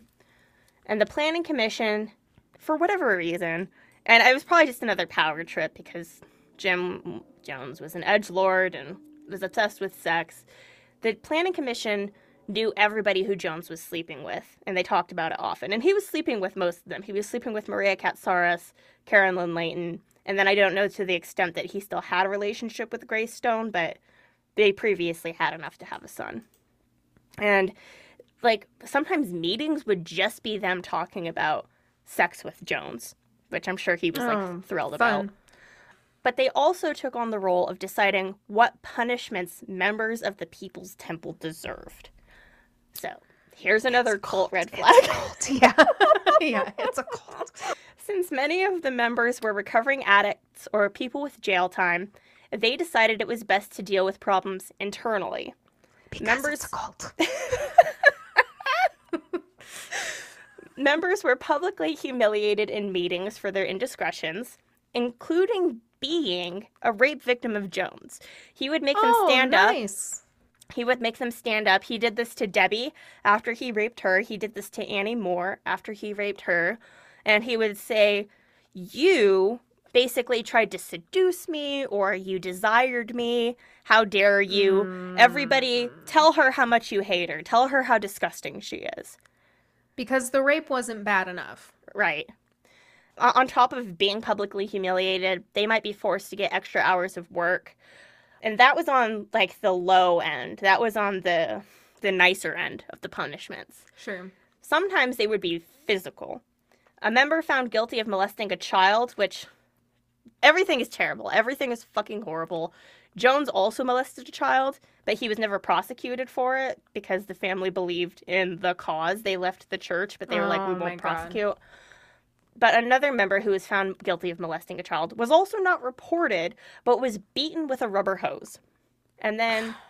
and was he allowed to stay in People's Temple? I think so. I can't remember if he did, but I think he was allowed to stay. Oh, wow. And then members were also forced to fight one another, fight club style, in closed-door meetings. They would say, this is for people who are only permanent members. They would close the doors, and they would say, you two, go at it. And then when some person, when one of them went down, the one who remained standing, they'd go another person, just until they went down. Yeah. In the fall of 1972, 8 Santa Rosa students who were temple members and children of bedrock temple families, so they were like either born into it or raised in the temple, They suddenly defected. And they wrote a letter citing racism they perceived from Jim Jones and the inner circle, who were all white. No, so we're not so much for equality as we once said, were we, Mr. Jones? Right. Do you want to read this quote from the letter they wrote? "The fact is, the 8 of us have seen a grotesque amount of sickness displayed by staff. The ridiculous double standard and dishonesty that's practiced does not agree with us. There is not potential in the white population, according to you. Yet, where is the black leadership? Where is the black staff and black attitude? Black people are being tapped in the temple for money and nothing else. Staff has to be fucked in order to be loyal. Ugh. The thought of demanding your sensitivity and dedication in such a matter is grossly sick." Mm-hmm. These students became known as the Gang of 8, and they were the first major group of defectors from the temple, and Jones was pissed about it. Well, yeah, somebody's finally stepping up to him and saying, what you're doing isn't right. Like, I don't think, because he hasn't, I mean, there have been defectors, but not any of this number. Right. At the same time. Right. And nothing of, like, this sort of magnitude. Personally calling him out. Yes. Yeah. Yeah. They, like, the other defectors maybe quietly left, whereas these people are saying, no, fuck you. What you're doing is wrong, and we don't like it, so we're going to tell you about yourself. Right, right. And yet, despite all of the ways that People's Temple and Jim Jones was already deep into dark, culty-ass territory, on the surface, they appeared to be doing better than ever. The temple had moved from Ukiah to San Francisco, and were being endorsed by leaders like Angela Davis and Rosalind Carter, the First Lady. Yeah. And Jones and the People's Temple are basically the reason that George Moscone was elected mayor of San Francisco in 1975. And in return for that, Jones was appointed chairman of the San Francisco Authority Commission. So they're out there. So he's getting some power. Yeah, they're out there. They're getting power. They're getting notoriety.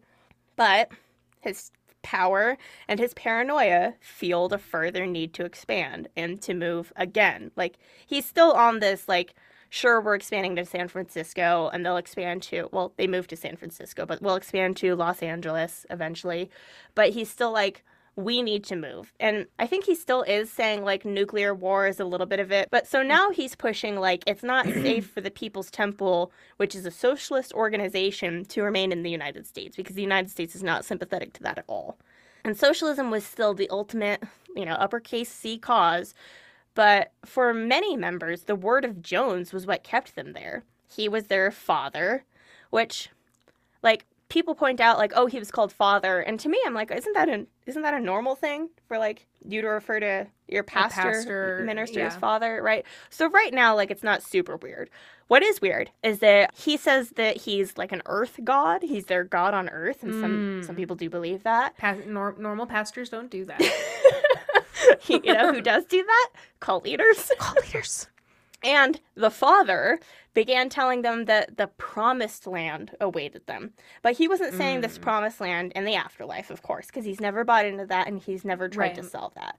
What is awaiting them is an actual promised land that in October of 1973, the board of directors of People's Temple voted unanimously would be Guyana, South America.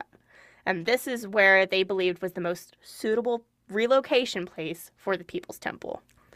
Reason being, Guyana was a socialist nation that spoke English, because part of his difficulty in Brazil was that he didn't speak Portuguese, so he couldn't get roots anywhere.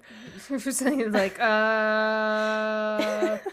yeah, so I don't know what the fuck I'm doing here. And then Guyana also had a jungle, which was, in Jones' mind, suitable for his agricultural ambitions and isolated enough from the rest of the country as to be difficult to infiltrate, which would prove to be true. Now, for Guyana, they were like, the jungle is difficult to grow agriculture, and if you guys can do it for us, sure. Yeah, feel free. We want to expand, but the jungle's hard to plant shit in. So there was a very, like, amicable situation between Jonestown, or the People's Temple in Guyana. Okay. The first pioneers, as they were called, landed in Guyana in March of 1974.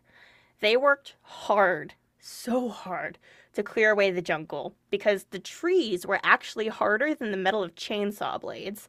And what they had to do, they like brought out their chainsaws and just destroyed them, and they turned to the Guyanese who were with them and they're like, how do you do this? And so the Guyanese just took the tree and they just shifted it back and forth until it like came out by the roots.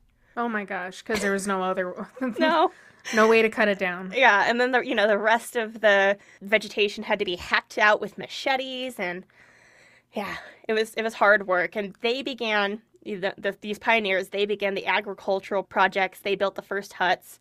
And Jones, he actually visited this new development occasionally, but for the most part, it was just this small group of people who had been sent ahead first. Lucky them. And I think that this group and this. Again, baby steps. Everything is baby steps. It answers another one of the big questions for how the People's Temple even came to have so many people isolated in the jungle. Because when you hear the story, right, where you're just like, 918 people killed themselves is the story in the jungle as a cult. You're like, how'd they get, what? How did they even get down there? Why? But it's baby steps. And I think that part of the reason that so many of them were able to get down there is because they honestly believed in what they were doing. They saw the work that needed to be done, and in order to achieve the difference they wanted to see in the world, they knew that they'd have to put in a lot of effort, but it was totally worth it, right? And so to me, the move to Jonestown, Guyana is actually easier to understand than the first move to Ukiah, California, where the first move was that makes sense. Out of fear. This is out of the greater good. You know? Well, and it seems like a lateral move. You're in the same country. You're not going to be achieving the same. I mean, you're going to a new place to achieve more of your, goals of spreading equality and working in a new community, whatever. Right. But this is like, we're setting up a commune. We're making big money moves now. Yeah, exactly. So aside from the pioneers, other high-ranking members of the temple were also taking international trips. Carolyn Layton herself went on a solo secret mission, air quotes, for the People's Temple in 1974 that, according to Jones, landed her in a Mexican jail where she was raped and conceived and birthed a child before she returned to the United States, with all the necessary parts of a nuclear warhead except the detonator. In reality, Carolyn had gone to live with her parents in Berkeley to give both to Jones's son in secret. So he has now two children outside of his marriage with Marceline. This boy was named Jim John, but went by Chemo, or was called Chemo, which is supposedly the Hawaiian version of Jim. But I thought, I don't know. I don't know about that. Chemo was the only child in all of the People's Temple, including John Victor Stoen, who was allowed to be raised by birth parents rather than as a communal effort. Interesting. Mm-hmm. In September of 1975, Jones surprised the Planning Commission by giving them wine made with surplus grapes from their vineyards in Mendocino County. And, of course, wine and alcohol, they were forbidden, so everybody was like, ooh, this is a treat. And we get to actually get a little tipsy. All right. He mingled throughout the party, making sure everybody had a little bit, and then he informed them that the wine was poisoned and they would be dead within 45 minutes. No. He watched their reactions to see who was okay with it, who panicked, but Stephen Jones doesn't think that this was practice. Like, you could definitely read this as like, oh, he had something in mind and it was practice. Stephen Jones, he just thought that it was just a test of loyalty. Okay. Curiously, this was around the same time that he really started hammering the idea of revolutionary suicide and getting a feel for it, like who was on board with it and who was uncomfortable with the notion. And according to Tim Carter, Jim Jones would say things like, when I go, I'm going to take as many people with me as I can. So he might still be thinking like, grand scheme of things, but it's hard to say where he's going, but I would trust Stephen Jones' insight to think that this was not necessarily like him revving up for a Jonestown massacre. It was just him being fucked up and a cult leader. Yeah. Yeah. The following year, Jones faced another major defection, Grace Stoen. She wasn't able to take John with her because it would draw too much attention, and she believed he was generally well taken care of within the People's Temple. She was no longer in any kind of intimate relationship with Tim Stoen, but her defection also posed a threat that Tim might go and then take John with him, and not just because of the contested parentage of the boy, but also because Tim Stoen knew about the foreign bank accounts and could completely destroy the People's Temple if he wanted to. So if they lost him, it was going to be a big-time problem. Mm-hmm, mm-hmm. Only about 2 weeks after Grace defected, a woman named Joyce Shaw also defected in July of 1976. Shaw was married to a man named Bob Houston, who was on the Planning Commission and chose not to defect. On October 4th, 1976, Houston was found crushed to death in the rail yard where he worked. As a member of the temple, Houston was severely overworked, but temple members didn't quite buy the explanation that Houston had simply fallen asleep on the tracks and gotten run over by a train. Nor did Houston's father, who worked as a photographer for the Associated Press and was an acquaintance of U.S. Congressman Leo Ryan. So was there suspected foul play? Yes, by at least some people. And yeah, it seems fucked up. I don't know how exhausted that you can get that you fall asleep on the train tracks. You know, that... Right. I don't know. It does seem like probably foul play to me as well. Okay. Now, Ryan could either be seen as a politician with a hands-on approach to change, or as somebody who was desperate for publicity anytime he did anything. He had previously championed prison reform by staying in Folsom Prison for 8 days. And many members of the People's Temple originally came from Ryan's congressional district, so when Houston's father approached him, he was interested but not especially motivated. Part of his disinterest, aside from just being a politician, was that Jones showed the public an entirely different face than he showed the members of the temple behind closed doors. And we've already drawn this comparison, but just to reiterate, being in a cult is very much like being in an abusive relationship, and the way that Jim behaved is exemplary of that. The public saw him working with Mara Moscone and feeding the homeless and running therapy facilities and making jokes and being charismatic, and they didn't see the side of him that was the sexual assault and the drug use and the violence.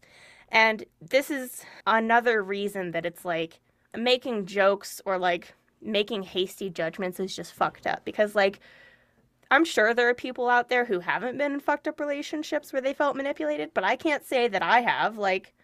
I've been in situations that I probably could have gotten myself out of by saying, hey, no, I don't like this, but I didn't. I'm not above that, you know? Right. Boundaries are hard.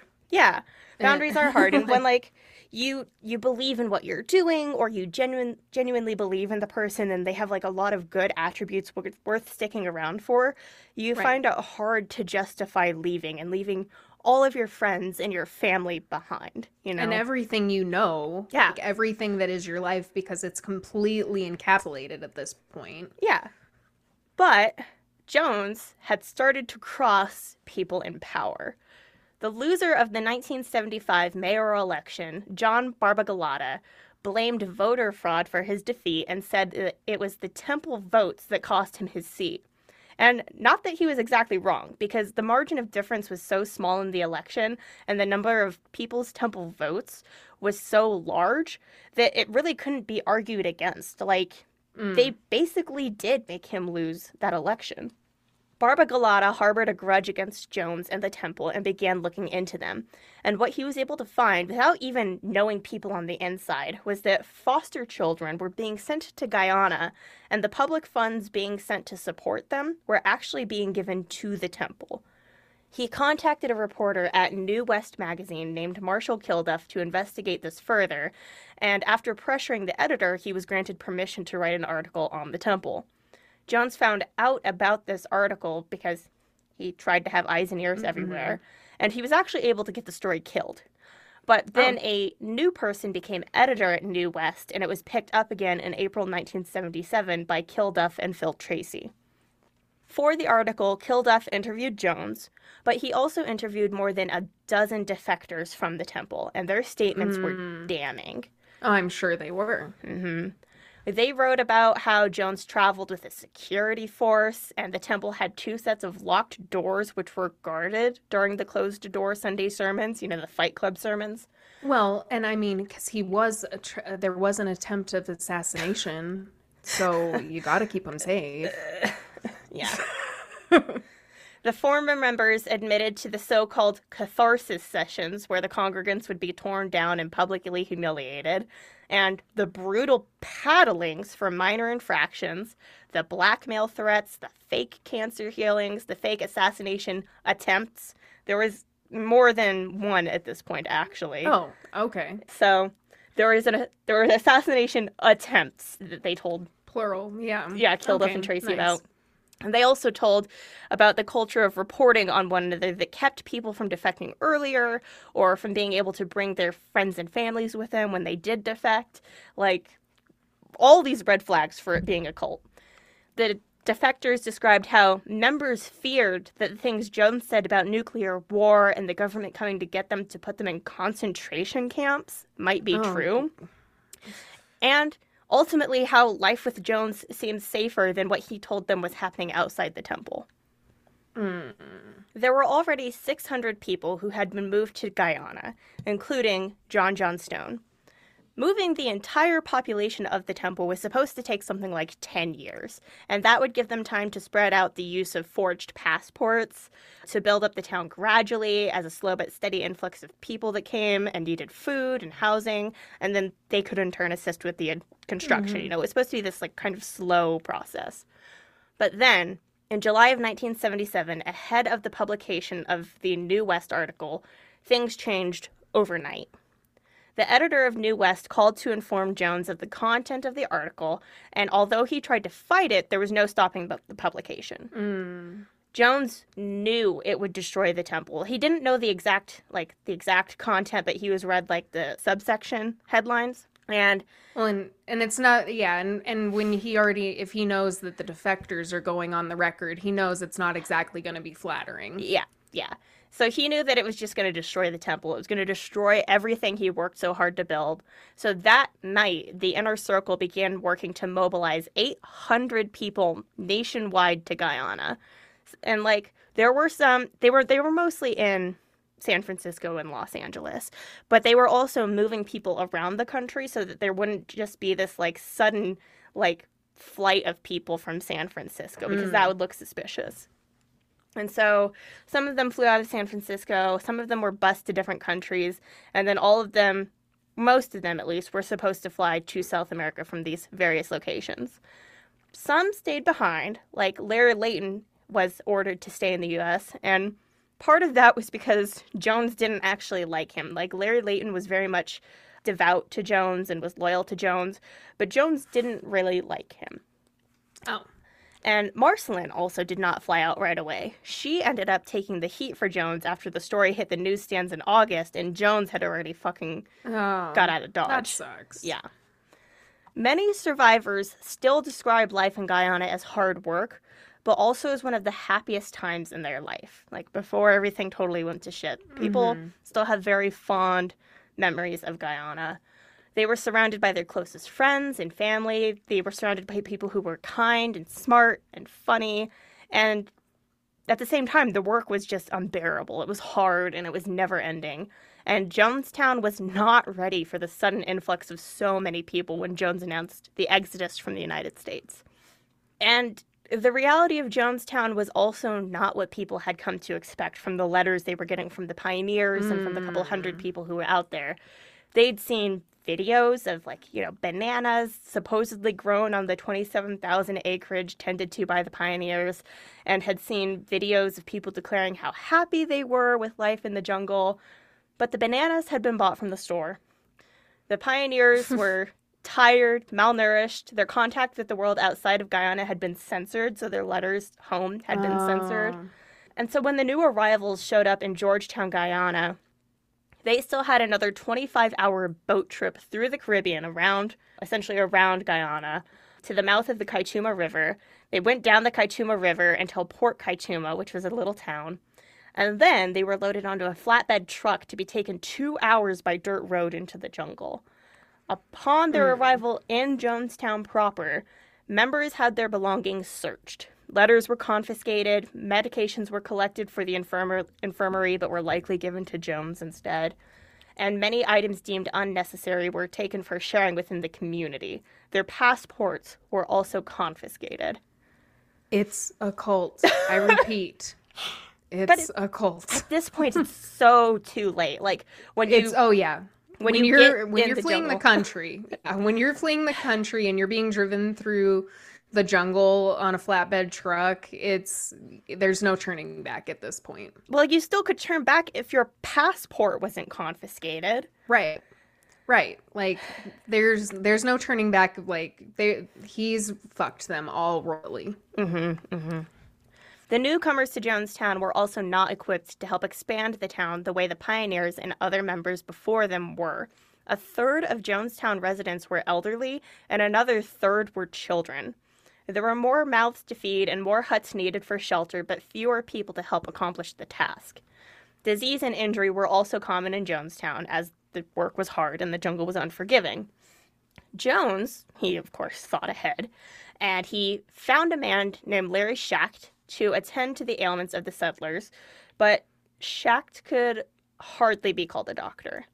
He met Jones through the San Francisco addiction program and had cleaned up, which is a testament to the success of the temple. True. But he still didn't have what it took to finish his medical degree. So Jones sent him to a Mexican medical school paid for by the People's Temple, and then got him certified in the U.S. before shipping him off to Jonestown. Oh, okay. Yeah. Well, he needed somebody, I suppose. Daily life in Jonestown was difficult, but when Jones himself was present, his aura, which he had claimed for so long to be healing, caused a dark cloud to descend just over the whole settlement. He brought his paranoia and egoism with him.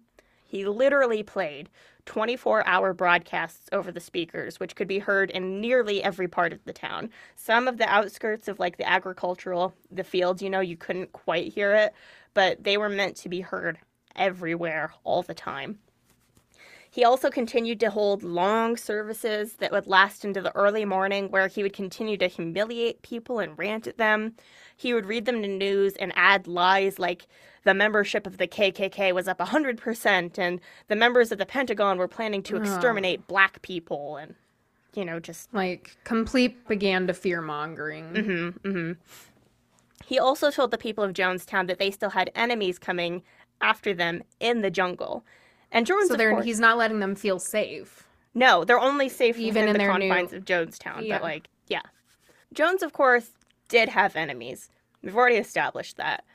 And after the publication of the New West article and the flight of hundreds of members to South America, a group of worried friends and family was formed called the Concerned Relatives. So now he has this group, an actual group that's... Mm-hmm. It's everything that he's been saying that they have, but now they actually have it. It's not a government association, but they do have a group that's, trying to take them down. Right. Or take him down, So the Stones were part of the group, and even before its formation, they were working together to try to get their son back and try to stop Jones from building Jonestown. And had both of them left? Both of the parents left? They had both left at this point, yes. Okay. Yeah. Okay.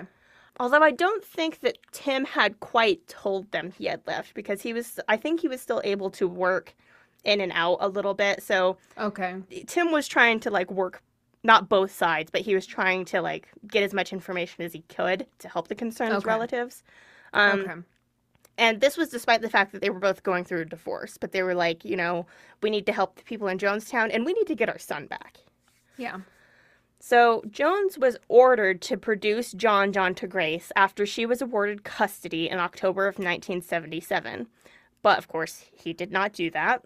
John remained at Guyana along with the other children for whom Jones was an actual father or who were supposed to regard him as one. But all of his actual children were either adults or, late teenagers at this point. Okay. He didn't have guardianship over really anyone, and so now a third of his flock was being threatened by the U.S. government.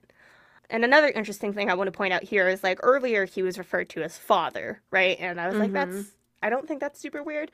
Now he's referred to as dad. Oh, that's, yeah that's a little That's a step in the wrong direction. Step in the cult direction. Cult direction, yeah.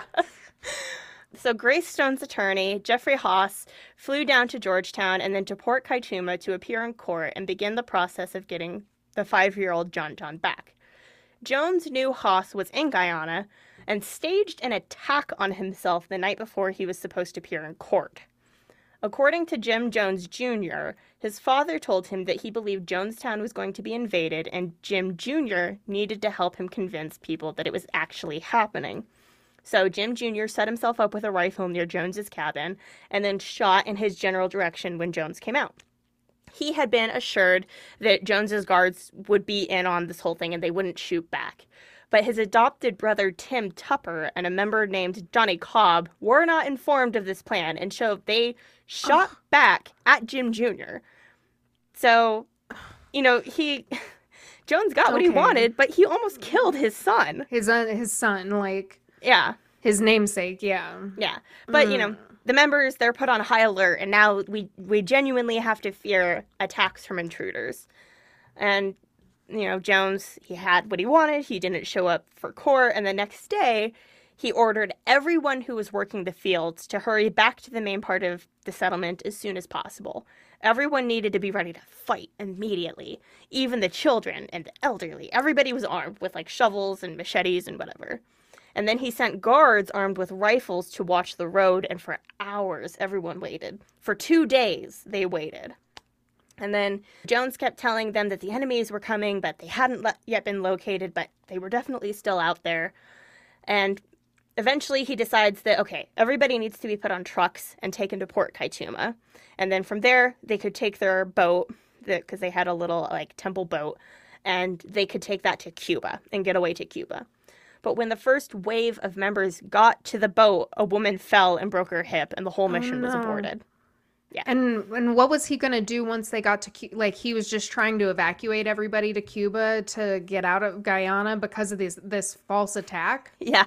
Well, because he was being ordered into court to give up John. Gotcha. So, gotcha. Yeah. So everyone, you know, they get off the boat, and everybody returns to Jonestown, and now they have to wait through what Jones is calling a siege. Now he's saying that we're being sieged. And Haas tried again to meet with Jones and got as far as the Jonestown gate before the followers sentried there told him that an attempt had been made on Jones's life and that they refused to accept the order for Jones to appear in court. They're like, we're not going to accept this on his behalf. And so the next day, a bench warrant was issued for Jones's arrest. So now Jones's warnings that the government was coming for John and essentially all of their children was basically proven. He basically was able to say, see, they are coming to take our kids. Yeah. Okay. Okay. So Jones radioed and told Marceline that everyone in Jonestown was prepared to die. Like, we are ready to go through this. And even Jones's son, Jimmy and Stephen, were made to tell her that they agreed with him. And so she worried that her husband was about to order a mass suicide to commence. Like, everything is so close to, like, that 12 o'clock danger hour that she was like, oh, fuck. It's actually happening. Yeah. So she worked to track down the Guyanese deputy prime minister, which, like, it's not like she had, like, the internet or anything like that. She had to, like, call people and track him down, and eventually she did. And so she was able to get the deputy prime minister to assure Jones that there would be no attack on Jonestown and no arrest of Jones. And so Jones took this, and he told his exhausted people, we won! We won the siege! Yay, we won. Okay. Even though they hadn't seen, like, any signs of an attack. Right. Yeah. But as far as they knew, it was over. It was all over. And this would later be called the 6-Day Siege, by the people who attempted to defend Jonestown against their unseen enemies without knowing the full story, but it can also be considered the first White Night of Jonestown. What are these White Nights? White Nights were drills that occurred sporadically and often, when Jones would awaken everyone in the settlement by shouting over the PA that they needed to come down to the pavilion and ready themselves. He would make them stand, waiting for hours in an emergency to show itself, or, you know, for the emergency to fizzle out, and he would just drone on and on at them about his paranoias. Like, same thing that he was doing in this first one, where they don't see any danger, but they would hear... Dangers everywhere. Dangers everywhere. And they would hear gunfire from the jungle, but the followers in the pavilion never knew that the gunfire were fellow temple members, and the different groups in the jungle were unaware that it was their own people who were firing at them as well. The call is coming from inside the house. Yeah. Fucking, yeah. Excellent. Okay, so he's completely gaslighting them at this point. Mm-hmm. Mm-hmm. And by this point, he had a very small inner circle. So he had the Planning Commission, but now he has a very small inner circle working with him in Jonestown, with whom he discussed the purpose and means of some of these white knights. And I should point out, it's white knight, like N-I-G-H-T. Mm. He was fixated completely on revolutionary suicide. More accurately, just simple mass homicide, right? We've already talked about this was a massacre. Mm-hmm. But he was going to call it revolutionary suicide. And he brought the topic up to the few people who wouldn't talk him down from it. This included quack doctor Larry Schacht, Carolyn Layton, Maria Katsaris, and then Jean and Phyllis Chaikin. In January, who are they? They're just... she's a nurse. But yeah, they're just followers. Okay. In January or February of 1978, Jones asked Schacht a question, who replied in a note. Quote, "There is a good chance I can develop germicidal means. I'm quite capable of organizing the suicidal aspect and will follow through and try to convey concern and warmth throughout the ordeal." Around this same time, Carolyn Layton's sister, Annie Moore, who was also well ensconced in Jones's inner circle, and she was actually his private nurse by this time, she penned a note with her thoughts on revolutionary suicide. Do you want to read this one? "I never thought people would line up to be killed, but actually think a select group would have to kill the majority of people secretly without the people knowing it. The way, I don't know, poisoning food or water supply I heard of. Exhaust fumes in a closed area, carbon monoxide, I heard was effective even while people are asleep. It would be terrorizing for some people if we were to have them all in a group and start chopping their heads off or whenever. This is why it would have to be secretly." Jesus. But after considering all of the options presented to him by his inner circle, Jones preferred the poison idea. On February 16th, 1978, a white knight was called. After hours of standing and listening to gunfire in the jungle, Jones's guards placed an aluminum vat in the pavilion near Jones's chair. According to Debbie Layton, Jones said, quote, "The mercenaries are coming. The end has come. Time is up. Children, line up into two queues, one on either side of me. It tastes like fruit juice, children. It will not be hard to swallow." Those who objected were forcibly removed by the guards, and they were made to drink first. Debbie heard Stephen Jones muttering, quote, "The fucking bastard. It's another bloody drill. That's all. Another fucking scare tactic." Jones announced to the group that in 45 minutes they would be dead, exactly as he had back in San Francisco. It wasn't until the last person drank that he told them that they hadn't actually drank anything. It was a test, and they had passed. As a treat for their loyalty, they would be given the day off and cookies at dinner. Oh, cookies. Yay. Totally worth the fear that I might have died. You're right. While everyone was sacrificing all that they had for the People's Temple, and some more vocal followers were willing to sacrifice their lives and the lives of their children for the cause, Jones was hardly sacrificing anything. His drug addictions were fed with barbiturates and amphetamines the entire time he was there. He drank, he still had sex with whomever he wanted to, and he was the only person in the whole settlement who actually ate well enough to gain weight during their stay. Not surprising. On March 14th, 1978, the concerned relatives got more ammunition for their campaign to Congress to act on Jonestown when a member of the People's Temple wrote a letter which read, We at People's Temple have been the subject of harassment by several agencies of the U.S. government and are rapidly reaching a point at which patience is exhausted. I can say without hesitation that we are devoted to a decision that is better even to die than to be constantly harassed from one continent to the next. I hope you can look into this matter and protect the right of over 1,000 people to live in peace." The concerned relatives then had Tim Stoen and Maria Katsaris' father, Stephen, draft a 48-page document entitled Accusation of Human Rights Violations by Reverend James Warren Jones Against Our Children and Relatives at the People's Temple Jungle Encampment in Guyana, South Africa, which just rolls off the tongue. Yeah, right. This document was then signed by 25 relatives of 37 Jonestown members. And then, on May 13th, 1978, Debbie Layton defected from Jonestown. Nice.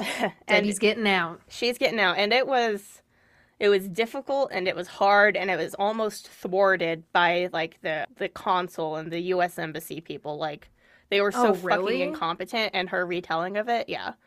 Oh, my God.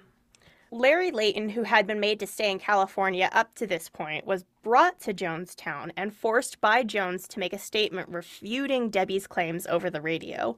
Both Larry and his mother Lisa told reporters that, quote, "We are treated beautifully here," which, it just sounds so, like, unnatural, and they both say it in the article that I read. Like, it's just like, yes, we are treated so wonderfully here. Everything is fine. Everything is fine. Yeah.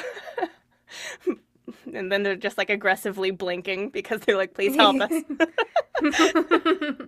Part of the reason Debbie Layton was able to defect is because she had been sent on a mission to pick up Carolyn and Annie's parents, who had been summoned to Jonestown as visitors, in part to quell the fear of the concerned relatives. Nothing was particularly amiss during their visit, but they were concerned about the overall culture of Jonestown, and especially the influence that Jones had over their daughters. Which, well, like, rightfully so. Yeah. Their visit, of course, did little to alter the course that the concerned relatives were taking, and there was probably nothing at that point that could have pumped the brakes for Jim Jones. Despite being sued for a collective $56.4 million for various offenses and the ongoing custody battle/arrest warrant, his main concern was now Debbie Layton and what she might be doing to destroy the People's Temple from the United States. And what concerned Jones concerned his inner circle. Sometime in May of 1978, Larry Schacht wrote the following memo to Jim Jones, which is the first known written communication where cyanide is discussed. Quote, "Cyanide is one of the most rapidly acting poisons. I had some misgivings about its effectiveness, but from further research I have gained more confidence in it, at least theoretically. I would like to give about 2 grams to a large pig to see how effective our batch is, to be sure we don't get stuck with a disaster like would occur if we used thousands of pills to sedate the people, and then the cyanide was not good enough to do the job. I also want to order antidotes, just in case we may need to reverse the poisoning process on people. Eli Lilly Company puts out a kit, or we could buy the chemicals. 1. Sodium nitrate. 2. Sodium thiosulfate, both for intravenous administration. We should get enough for about 200 people. Cyanide may take up to 3 hours to kill, but usually it is within minutes. If it had to be reversed, it could be without significant damage to the central nervous system. Symptoms of cyanide poisoning are increase of respiratory rate at first, and then depression, blue color, headache, loss of consciousness, asphyxia, and seizures, which precede death often." End quote.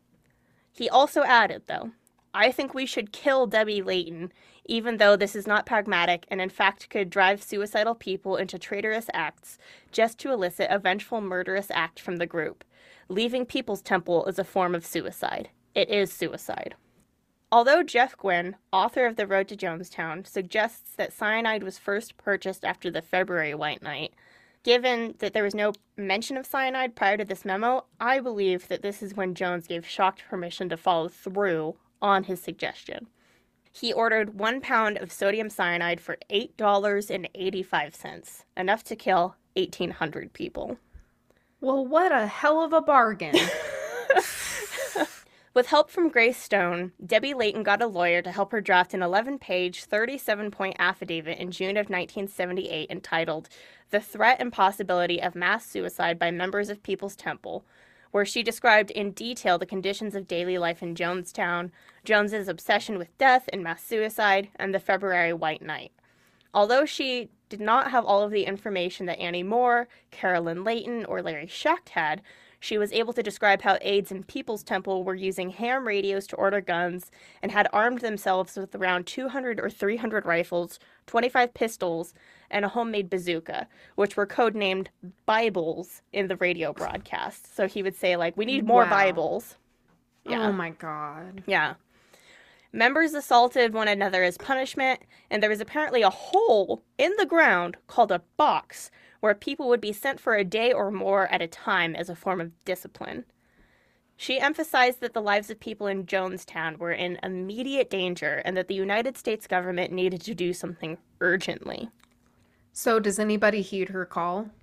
Yeah. This affidavit was read by Leo Ryan and was the exact evidence of Americans being held against their will that he needed to mobilize him to do something on behalf of the concerned relatives.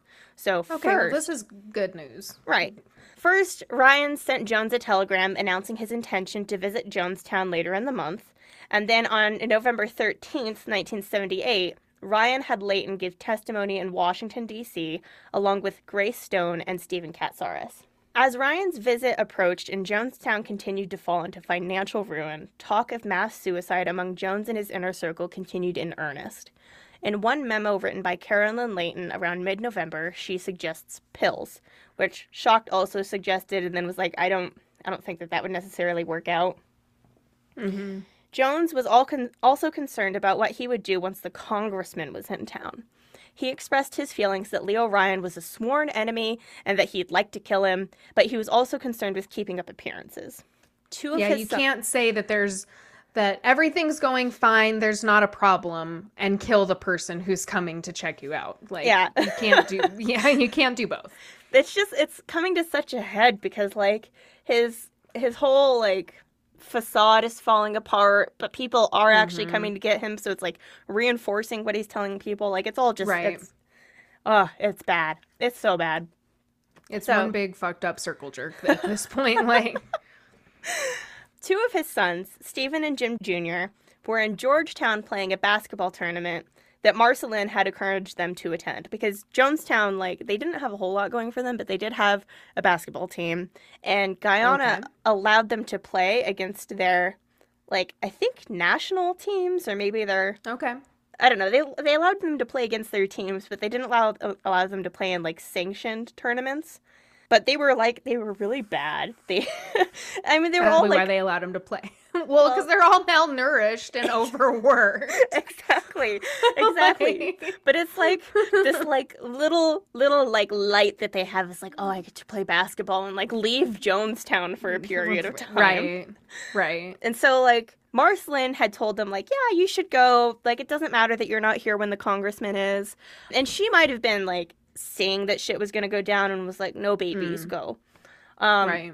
And, you know, Jones, obviously, he wanted them to return because he thought that there might be, like, a confrontation that went down in Georgetown that would be out of his control. But Stephen Jones, he refused to bring the team back. He was like, we're having way too much fun. I'm not going to get involved in your stupid bullshit with the congressman. Like, leave us alone. So on November 15th, Leo Ryan arrived in Georgetown with two of his staff members, Jackie Speer and James Schaller, along with 9 members of the media from NBC, the National Enquirer, the Washington Post, and others, and 14 members of the concerned relatives, including the Stones, Maria Katsaris' father and brother, former Gang of 8 members, and Marceline's friend, Bonnie Burnham. At first, they had difficulty gaining entrance to Jonestown, and this was probably just as well for Ryan, who just wanted to show up to show he was trying, I think, was probably it. Like, I don't think he actually anticipated, like, getting into Jonestown. He was just like, look, I'm trying to do the thing. Right. I went down there, like, what else can you ask me to do? Right. But eventually Jones gave in, telling them that if they flew to the Port Kaituma airstrip rather than arriving by boat, that they would be granted access. So he didn't want to send their boat out to them, but he was like, fine, if you fly in, whatever, we'll accept you. And then they could be in in and out in less than 24 hours, and Jones could just be done with the whole thing, right? Mm-hmm. Of course, Jonestown had to be cleaned up before the arrival of the congressman, and then everybody had to, like, kind of be given their script of what to say when the congressman and the press showed up on November 17th. So when the reporters started to interview people, they got a lot of calm, rote responses that you can hear on the original NBC footage. And then, like, a huge dinner was cooked to make it appear as though Jonestown was prosperous and doing well, but it was probably the best that people had eaten in, like, a while. And then there was a huge celebration. There was singing and dancing, and Ryan basically bought into the whole thing, right? He was like... You're like, oh, what's so bad about all this? Right, and, like, you can see that on the footage, too, is that he's like, it looks like you're doing pretty good on here, and, like, the room, the pavilion just bursts into applause, like... aggressively enthusiastic, long applause that it's just, like, kind of inappropriate for the situation. Like, yeah, it doesn't seem 100% authentic, especially retrospectively, right? Sure. And then a note was passed. One of the reporters was given a note by a Jonestown member who thought that he was Leo Ryan, and he tried to be quick, but he fumbled the note, and then a kid saw it. And he called it out, like, totally Brave New World style. Like, he's passing a note, right? Because all the kids were told the same shit. Like, right. Report on your neighbor because if they're trying to, like, undermine the cause. So the other news crews apparently hadn't caught on to the whole event, the passing of the note. But Jones definitely did. Like, he had hawk eyes on everybody who was near the media. And the note read, Vernon Gosney and Monica Bagby, please help us get out of Jonestown. And so, you know, the congressman and the media that night, they're, like, trying to, like, figure out what they can do. And then the next day, Saturday, November 18th, 1978, just before dawn, two groups of 11 people escaped from Jonestown, including three children who had been given fruit punch mixed with Valium so that they would be quiet enough to make their escape. Like, everyone feels the tension. And so that's when these people were like, we got to get out of here. And their timing couldn't have been better. Running into the jungle had been attempted before, of course, but many were afraid to do so, and with good reason. The jungle was so dense that staying oriented was literally impossible, and it was full of dangerous plants and animals that could easily injure or kill a weakened Jonestown resident. These 11 had a plan, though, like, and individually. Like, they didn't plan it together. They, like, met up with each other in the jungle and were like, oh, shit. Oh. Yeah. Okay, let's roll. And so they decided that they would find the railroad tracks that they knew cut through the jungle, and they would follow them until they reached civilization. And they walked until dark, but eventually they made it. Nice. Back in the settlement, Leo Ryan and the media begrudgingly took a tour of Jonestown given to them by Marceline, and then they began the interviews. The Parks family of 7 told NBC that they were being held against their will and wanted to return to the United States. Jones was asked about this on camera, and he insisted that the people who claimed to be held against their will were lying, and that, right, of course, and that everyone who was there really wanted to be there. But he conceded if anyone wanted to leave, they would be allowed to. So as the defectors gathered their belongings, the weather shifted, and darkness settled over Jonestown. According to Tim Carter, it felt like evil blowing into Jonestown. Then, 6 more people decided they wanted to leave. Fights broke out as children refused to leave with their parents. There were fathers who decided that they wanted to leave with their children, whether or not the mothers were coming with. And it had already been, like, kind of a miracle that everybody was able to fit on such a small plane to get to Port Kaituma. Like, not everyone from Georgetown went to Jonestown, but, okay, like, it was kind of a tight squeeze on this plane that they were able to get there. But now they had 15 additional people who were wanting to fly out. So there was no way that one plane could do it. And so a second plane was ordered to fly to the airstrip to pick up the defectors. Most everyone was eventually loaded onto the flatbed trucks to be taken to the airstrip. And at the last minute, Larry Layton also decided that he wanted to come. And this struck some as suspicious, since Layton was incredibly loyal to Jones and had never voiced dissatisfaction in Jonestown. So it's kind of was he kind of like a mole, like trying to go in with the defectors to keep an eye on them? He wasn't trying to keep an eye on them. Oh. Yeah. Oh, it's more malicious than that. It's far more malicious than that, yeah. Oh, okay. So I say that most everyone was put on these flatbed trucks because Leo Ryan had decided to hang back to help some of the people sort out whether or not they were staying or going. Like, he seriously still didn't think that, like, there was a whole lot of danger. He was like, well, you heard the man. You're allowed to leave if you want to, so it's fine. Right. We'll just wait for the second wave. We'll wait for more planes. It's fine. We'll figure this out.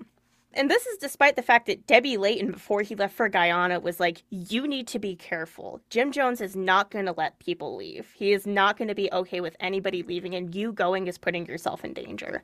Mm. So he's just chilling in the pavilion thinking everything's fine, and he didn't see the man charging him from behind with a knife.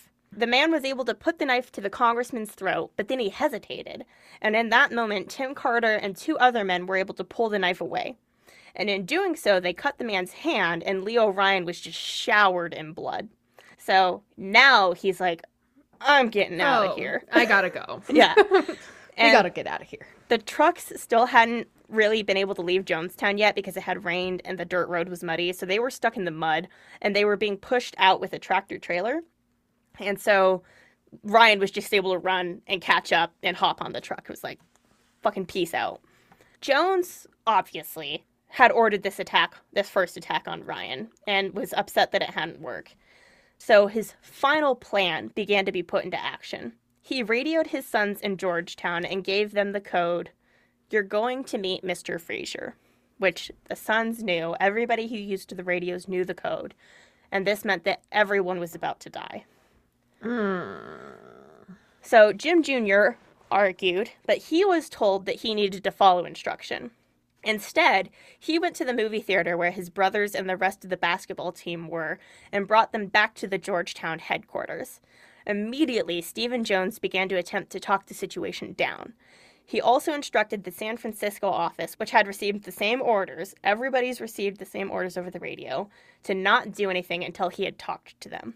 So, okay, so he's stepping up and trying to take hold of the situation and save people. He is. Yes. Okay. So the trucks reached the airstrip an hour later, and one plane could only hold 19 people, and the other could only hold 5 people. So they still had to decide who would go of the 33 people and who would have to stay and go back overnight and, you know, wait it out and wait for more planes. And basically, everyone, like, the newscasters were like, we have a story that we need to get editing right away. We can't stay. And the defectors were like, there's no fucking way that we are staying. I'm going back. Another night. And so they're talking and they're trying to figure it out. And Larry Layton asked to be put on the first plane of 5 people that included Leo Ryan. And as, you know, they're like, okay, whatever, Larry, sure. We don't care what plane you're on. Whatever. A truck pulls up. And they're dividing people into the planes. And Ryan was giving a final interview for I'm not sure which news station, but he was giving a final interview. And everybody was sort of idling. And then gunmen popped out of the bed. And at the same time that the gunmen popped out on the airstrip, Larry was inside the smaller plane. And he started shooting. And the gunmen start shooting at the people on the tarmac. And the plan was that Larry was supposed to wait until the plane had taken off with Leo Ryan in it. And then he was supposed to shoot the pilot while the plane was in the air. And that would kill everyone who was on the plane, including Leo Ryan, right? But so he was sent on a suicide mission himself. He was. But with the 2 planes and everything, Jones knew that, like, he couldn't take care of, he couldn't kill both planes full of people. He wanted to make sure that, like, the business got taken care of. And so Jones sent the additional gunmen in the truck. And it was chaos, obviously. Like, the gunmen, they shot Patricia Parks in the back of the head. She wasn't supposed to die, but she died, like, immediately. And then people were trying to run and hide behind parts of the plane. Like, they were trying to hide behind the tires, and they were trying to, like, run into the jungle, but it's a fucking tarmac. It's an airstrip, so it's just wide open. Yeah. There's nowhere to hide. Right, and other than the plane. Right, and there's shooting happening in one of the planes. Right. So there were Guyanese soldiers who were present and armed, but they just watched, because they were like, we are not getting involved in this American drama. We're not going to have anything come back and be pinned on Guyana. Yeah, not my cows, not my bullshit. Yeah. So the shooting, it didn't last for very long, but the people who were injured and were just laying on the airstrip, they were shot again. So Jackie Spear, the assistant to the congressman, she was shot like point blank. And I don't remember where she was shot, but she should not have lived, and she did miraculously. Oh, wow. And then Layton's gun, it was pretty quickly taken because, I mean, a shootout, like, it just takes seconds. And so his gun was taken away. And, you know, some people on the smaller plane, they were injured, but they were doing okay. And they were spared because the gunman didn't come into the plane to, you know, double tap or anything. They just shot the people on the airstrip, and then they got out of there. In total, 5 were dead, including Congressman Leo Ryan, cameraman Bob Brown, reporter Don Harris, photographer Greg Robinson, and defector Patricia Parks. Anthony Katsaris, Steve Sung, and congressional aide Jackie Spear were all seriously wounded. The pilot of the smaller plane took off with the other pilot, and only Monica Bagsby, who had been shot by Layton and was just bleeding, whatever, and injured on the plane, managed to be on that flight as they took off. Everyone else had to wait at Port Kaituma overnight for another plane to arrive, with 5 bodies lying dead on the tarmac. Did another plane come for them, though, eventually? Eventually, yeah. Okay. Eventually. Okay. Back in Jonestown, a meeting was called by Jones. Tim Carter overheard some conversations between Jim Jones and Maria Katsaris that are not included on the death tape. And it was Jim Jones saying, "Is there a way to make it less bitter?" And Maria shook her head. And Jim Jones says, "Is it quick?" And Maria says, "Yeah, it's really quick. And it's not supposed to be painful at all." And Jones says, "Okay, do what you can to make it taste better." Now, Tim Carter, he has an idea of what's going on. But I think that there's like strong denial happening because this is such an outrageous situation. Surreal, yeah. Situation happening, yeah. But of course, they were discussing the mixture of Flavor Aid, tranquilizers, and cyanide that Larry Schacht had concocted and had been perfecting, for lack of a better word, over the last couple of months on pigs. Tim Carter began making an escape as soon as he realized what was happening, but Maria Katsaris took him aside and sent him and his brother on a mission to take money to the Soviet embassy, which is a plan I don't understand, because in the death tape, Jim Jones explains to Christine Miller how the Soviets don't want them now because they have no value anymore because they've shot and killed the congressman. And then Maria Katsaris, when she pulls them aside and hands them the money, she says, "Have a nice life. Don't get taken alive. If you're caught, kill yourselves. Is that understood?" So she's like, "You do this and you're done. Just get out. I don't care. See you later. Yeah. See you never." Yeah. This is basically when the death tape starts, and I won't be playing parts of the death tape. You can go listen to that if you want to, but we're not going to be playing parts of the death tape on here. The driver of the truck comes into the pavilion and announces the congressman was dead, and Larry Schacht and the nurses lined up with syringes to the side of the pavilion, and then Jim Jones refers to it as medicine. Let's get the children their medicine, because it was the children who went first. And so Tim Carter, he returns from speaking with Maria Katsaris. She pulled him aside, and Jim Jones starts all of this. He returns only to find his son, Malcolm, being given a syringe of cyanide straight into his mouth. Fuck. Carter theorized that because another member was, like, regularly given medication in cheese sandwiches in order to be tranquilized, and everyone in Jonestown was given cheese sandwiches for lunch that day, that everyone in Jonestown may have actually been pre-drugged, and they were more susceptible to the situation. Less likely to fight back and cause a ruckus, And Leslie Wagner, she escaped into the jungle that day with her child. But she explained that everybody was already susceptible because they were exhausted at first, before the children started dying. They weren't sure that it was real. Like, things were obviously bad because of everything with the congressman, but it's like, maybe this is not, you know? It's another drill, because they had been, quote-unquote, poisoned 2 times before this. Right. So why not think that it's another fake situation? Right. But then also her last point is, like, what were the alternatives? Like, you could be shot by the guards, you could be made to drink first. Like, what were the alternatives that they had? Right. And also, what were people going to do once their children had been taken from them? Like, once the babies had been given cyanide into their mouth and died, you know? And, like, logistically, it made sense, as, like, kind of crass and, like, cold-hearted it sounds to, like, talk about the logistics of a massacre. But it made sense to kill the children first, because otherwise who else would kill them afterwards? Like, you have to kill the children before you kill the adults. Right, because the babies are just going to go, what? Oh, yeah, it's my turn now. Right. Or they're not going to kill each other. Yeah. And it gives the parent, like, the parents are like, well, what else do I have to live for? Exactly. And so once you've killed the children, the parents are like, okay, fine, sure. Fuck it. Let's roll out. Yeah. And, of course, like, people who were skeptical of the accounts of the survivors later on, they asked Tim Carter, like, well, why didn't you tip over the vat? If you saw what was going on, why didn't you tip over the vat? And at this point, there was no vat. When the children were being killed, their parents were given the option to go with them, but it was all, like, syringes through the mouth. There was no vat that had been brought out yet. Okay. And so Carter's son died in his wife's arms. His wife had taken the cyanide at the same time as her son, and she died in Carter's arms, all before he was able to intervene. He still had his mission, and so he was allowed to leave without the threat of being shot. And once his wife and his kid were dead, he was like, fuck it, I'm getting out of here. I'm not sticking around for this bullshit. And what was his mission? His mission to get out of there? To take the money to the Soviet embassy. Oh, yeah. So now that we've gotten to the deaths, I think now is a good place to finally talk about the toxicology and the poison. Let's do this. And we didn't talk about the toxicity of cyanide with the Nazis and the concentration camps, because that was intentional. I felt that it would be a little much to talk about it in terms of the gas chambers. Content. Yeah. But I want people to truly understand what was happening at Jonestown, because to have almost 1,000 people take cyanide takes a long time. Logistically, it takes a very long time to just dole out that many doses. But it's also not like people didn't know what was happening. They didn't fight back. Like, it was a fucking nightmare what was happening when the cyanide was brought out.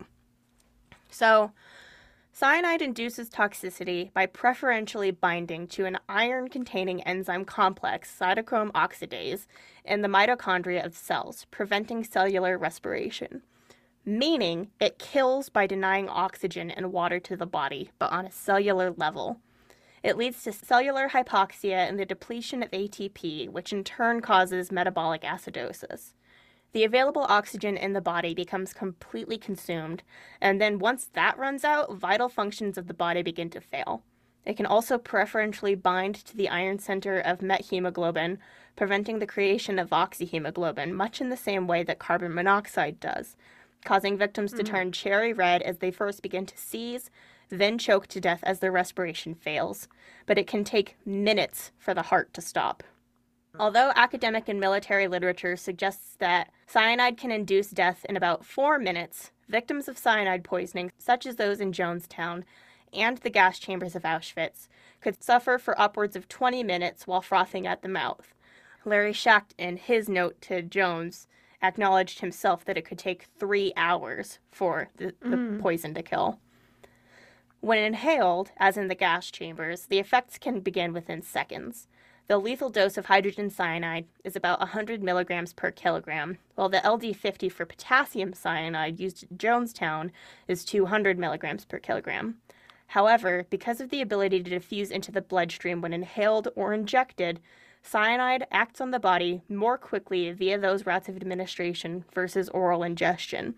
And this, I think, is part of why some of the people who refused to drink the poison in Jonestown were injected via syringe with cyanide. Because it would just kill them more quickly. Mm-hmm. Mm. So where does cyanide come from? Well, we talked in Cyanide Part 1 about how it was first isolated from the Prussian blue dye, but it can also be extracted from things like almonds, lima beans, things like that. It's used, and so therefore it's found in manufacturing and industrial sources like insecticides, photographic solutions, things like that, jewelry cleaners. So that was all stuff that was mentioned in the first episode as a use that it found industrially, but that's also why Larry shacked, part of why he was able to get it from the Eli Lilly company, is because it had legitimate uses. Gotcha. And cyanide poisoning, just while we're finally talking about it, it can result from a variety of exposures in the normal world, including structural fires. You know, there's the industrial exposures as well, but most of the deaths that occur nowadays because of cyanide are because of fires that release cyanide because of whatever combustion of materials. And so earlier they'd said that there's an antidote for cyanide, right? Mm-hmm. So what's the route of administration for the antidote, and how quickly does it need to be administered for it to be successful? So the kit that Larry Schacht referred to was sodium nitrite and sodium thiosulfate. Sodium nitrite can be given via IV for 3 to 5 minutes in adults, and usually that's fine. And then a smaller dose can be given for children, but also for the same amount of time. And then sodium thiosulfate is an ampule that you take, or you can give it intravenously for 30 minutes. And it kind of depends on how quickly the cyanide itself acts, because if it takes a few seconds for it to kick in, you don't have a whole lot of time to administer an antidote. But if you're suffering for 20 minutes or an hour or longer, so it just depends. Like, it's obviously one of those things that you want to address as soon as possible, but your window might be very small. Gotcha. And then this is, it doesn't pertain as much to Jonestown or anything like that, but because usually you are exposed to cyanide because of a fire, you'll usually be given hydroxycobalamin, and that's the first choice of antidote just because it also helps with coexisting carbon monoxide poisoning. And so from a fire. When you're breathing in that smoke, it will help with both. Yeah. Okay. Mm-hmm. During my research, I looked at a lot of material. And I watched all of the documentaries that I could, and there was this one that was put on by A&E that was like the women of Jonestown or whatever it was called. And it was basically saying that there were 4 women who could be blamed for Jonestown. It was Carolyn and Annie Moore, Maria Katsaris, and Marceline. And, like, I do hold the people in the inner circle responsible because they prepared the solutions and they talked about the best way to go. But they were just so, like, it was just these 4 women, and, like, Marceline's silence on the whole matter, like, essentially made her more guilty than Jones. And it's like, he literally ordered people to kill himself. I think that her silence maybe had less to do with the massacre.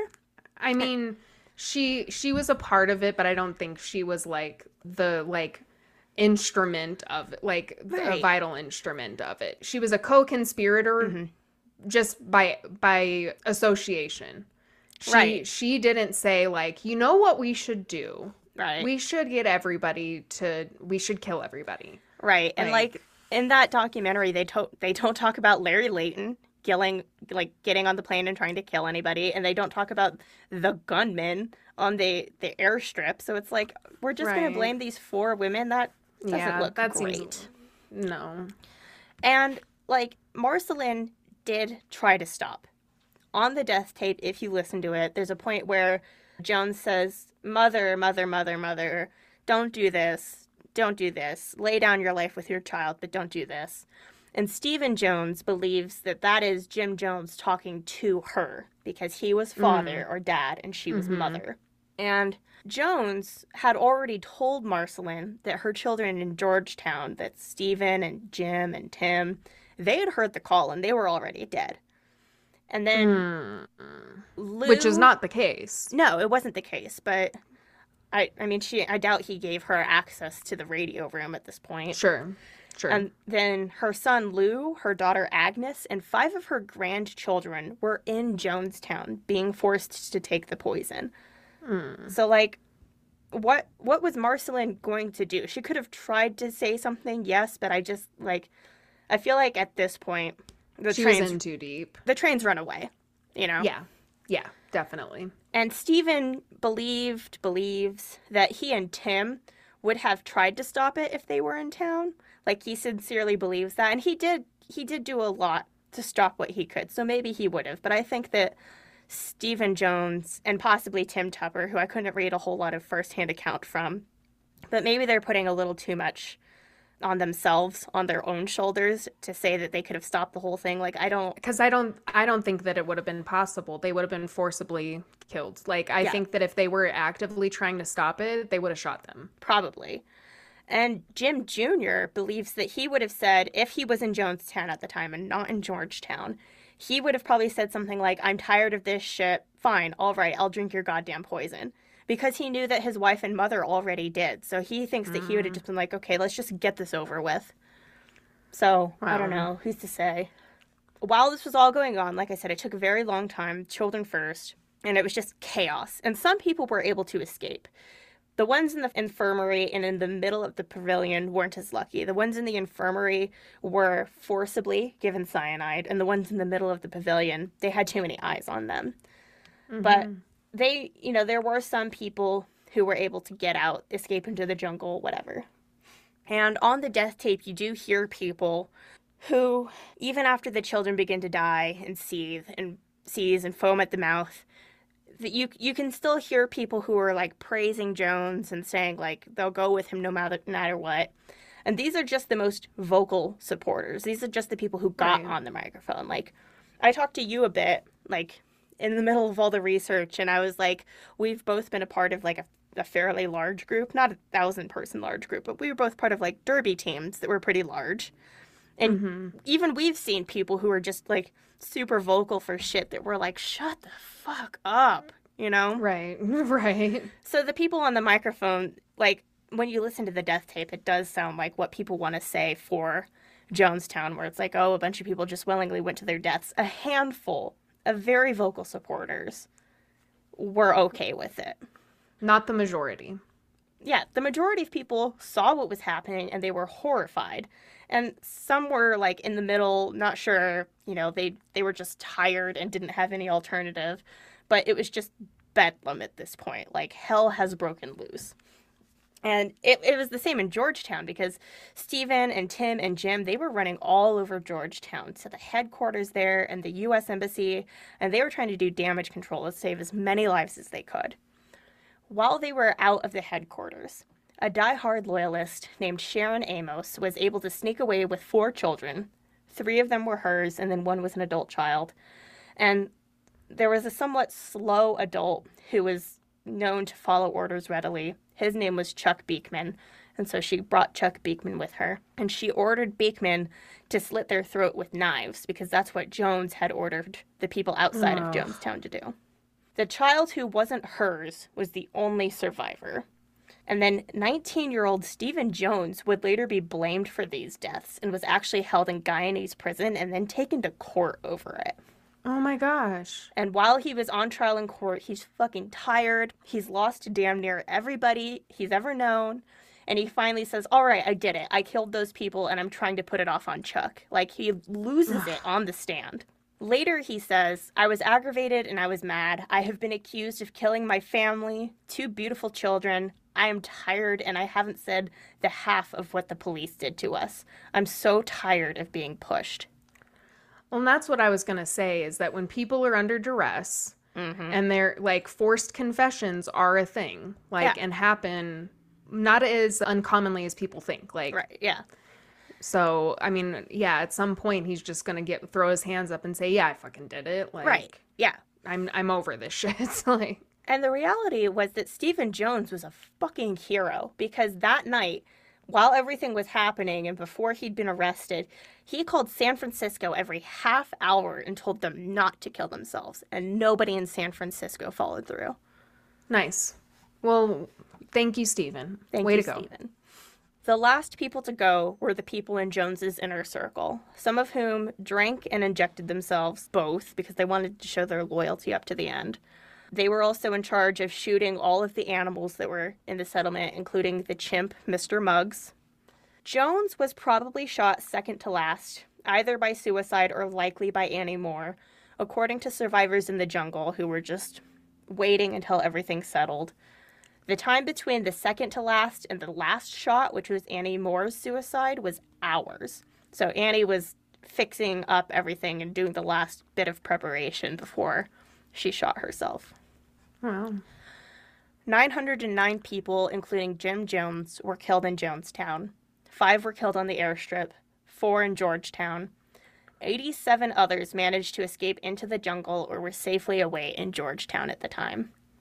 304 of the victims in Jonestown were children. That is so tragic.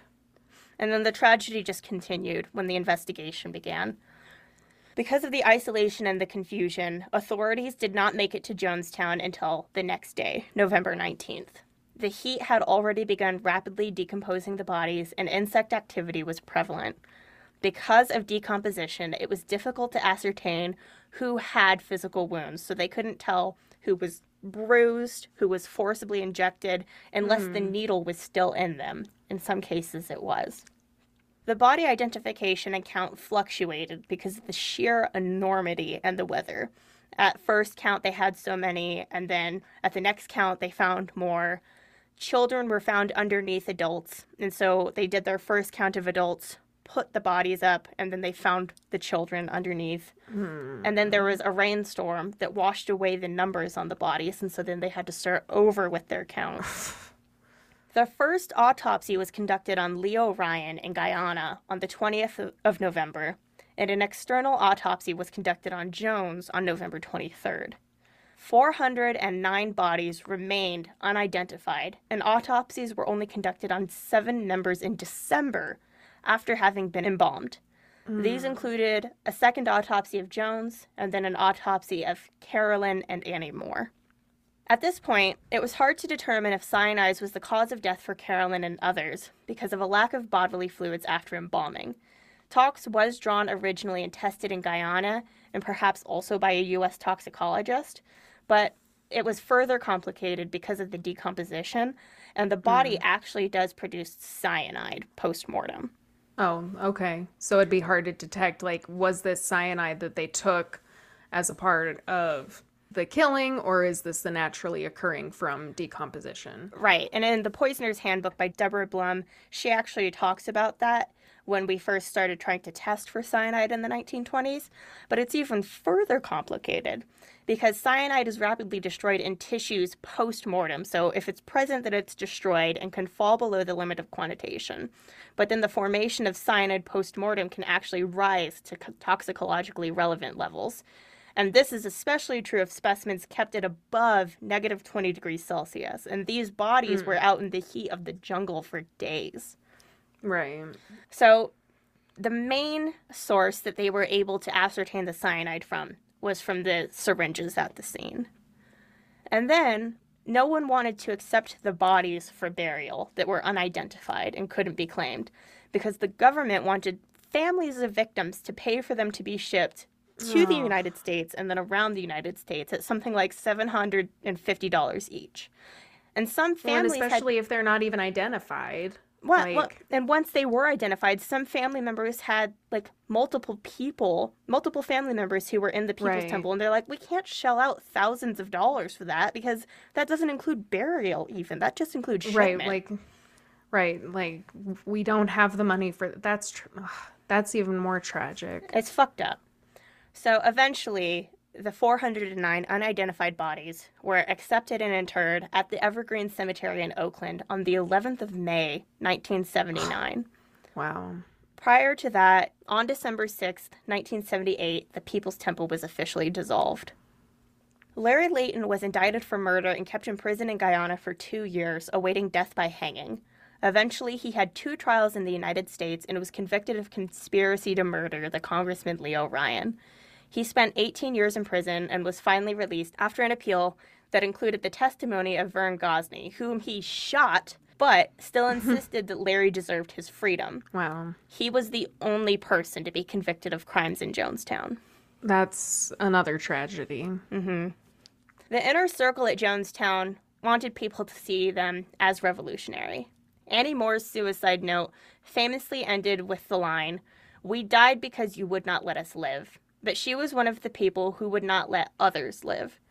The true survivors of Jonestown, who can relate to the victims, want Jonestown to be remembered for all the good they did, for the genuine good changes they were hoping to make and see reflected in the world. They don't want their loved ones to have died in vain. Rather than add hatred and ignorance to the world, their story should be helping us learn something and do better. And for that reason, I say, fuck the people who say don't drink the Kool-Aid. And fuck the people who, even when you tell them it wasn't Kool-Aid, don't care. The fact that they're even saying that it was Kool-Aid, like, you don't know the first fucking thing about what you're talking about. Right. And it's so harmful to just, like, boil assume down that everybody. Yeah. To boil down this horrible nightmare experience to just fucking some cliche thing that is supposed to suggest that we easily give in to persuasion. Like, there were so many steps to get people to a fucking massacre. It wasn't mass suicide either. It was a massacre. Right. Like, and that's something that I think gets overlooked a lot. Like, I mean, before I learned more about Jonestown, I thought that it was something like Heaven's Gate, where it was more of a suicide. Like, everybody was in, you know what I mean? Like, everybody wanted to die for whatever reason. I didn't even know the reason why. I just thought they all drank the Kool-Aid. They all wanted to die, but that's not the case. Like, there were people who wanted to live. There were people who did not sign up for this. And like you said, only a handful of people were actually willing participants. Yeah. And I mean, almost everybody came to the People's Temple and stayed in the People's Temple out of some sort of desperation or out of some sort of want to do better, you know? And so, like, yeah, it was a cult. Like, you can't really get around that. Like, a cult has been described as best as I could find. Like, they're charismatic groups. They have a shared, like, belief system, you know, and then further they're led by somebody who's charismatic, and the whole cult is kind of centered around them. And there's the isolation and all the stuff that we covered. But Tim Carter said, we weren't a cult. We were a social movement. We were revolutionaries. That's what they believed in. There were just so many things that... I don't know. So many missteps along the way. Yeah. That led to this. I mean, because there was a time, like you said, where they were changing lives for the better. They were making differences in communities. There was a time. There was, yes. And Rebecca Moore, who is another person who contributes regularly to the Jonestown newsletter and the Jonestown website, she said that cult is an expression reserved for those religions of which we disapprove, which, like, yeah, there are certain other new religious movements or organizations that could be called cults, and we don't call them that because we're okay with whatever weird shit they do. They're normalized or something. But I don't know, there's just, like, red flags that you need to look out for, you know? And even, like, the Cult Awareness Network, which was an organization overseen by Leo Ryan's daughter, Patricia Ryan, like, they kind of became a cult. Like, she started the whole thing because her dad died, and then she thought that the CIA brainwashed the people of Jonestown MK Ultra style, and then later said that the Branch Davidians should be dealt with by whatever means necessary, including Leo Force. So it's like she oscillated between these two thoughts, and then it's just like, okay, both of those are bananas. Both of those are, like, not good. Yeah, you're running the gamut there. Like... Right. And I do encourage people to go to that Jonestown website and read the accounts of their survivors, because there was only so much I could put into this episode. This episode has been so long already. I know I keep saying that, but it has been so long to research and record. And I wanted to end it on a quote from a survivor, but there's just so many survivors that all have such good things to say. I think people should go search those out. And so where I'm going to end us is the quote that the New West article ended with, because it just... I think that it could still be seen as having hope. Like, even though Jonestown ended in a massacre and the People's Temple ended in a massacre, I think that there can still be hope for change. The story of Jim Jones and his People's Temple is not over. In fact, it has only begun to be told. If there is any solace to be gained from the tale of exploitation and human foible told by the former temple members in these pages, it is that even such a power as Jim Jones cannot always contain his followers. Those who left had nowhere to go and every reason to fear pursuit. Yet they persevered. If Jones is ever to be stripped of his power, it will not be because of vendetta or persecution, but rather because of the courage of these people who stepped forward and spoke out.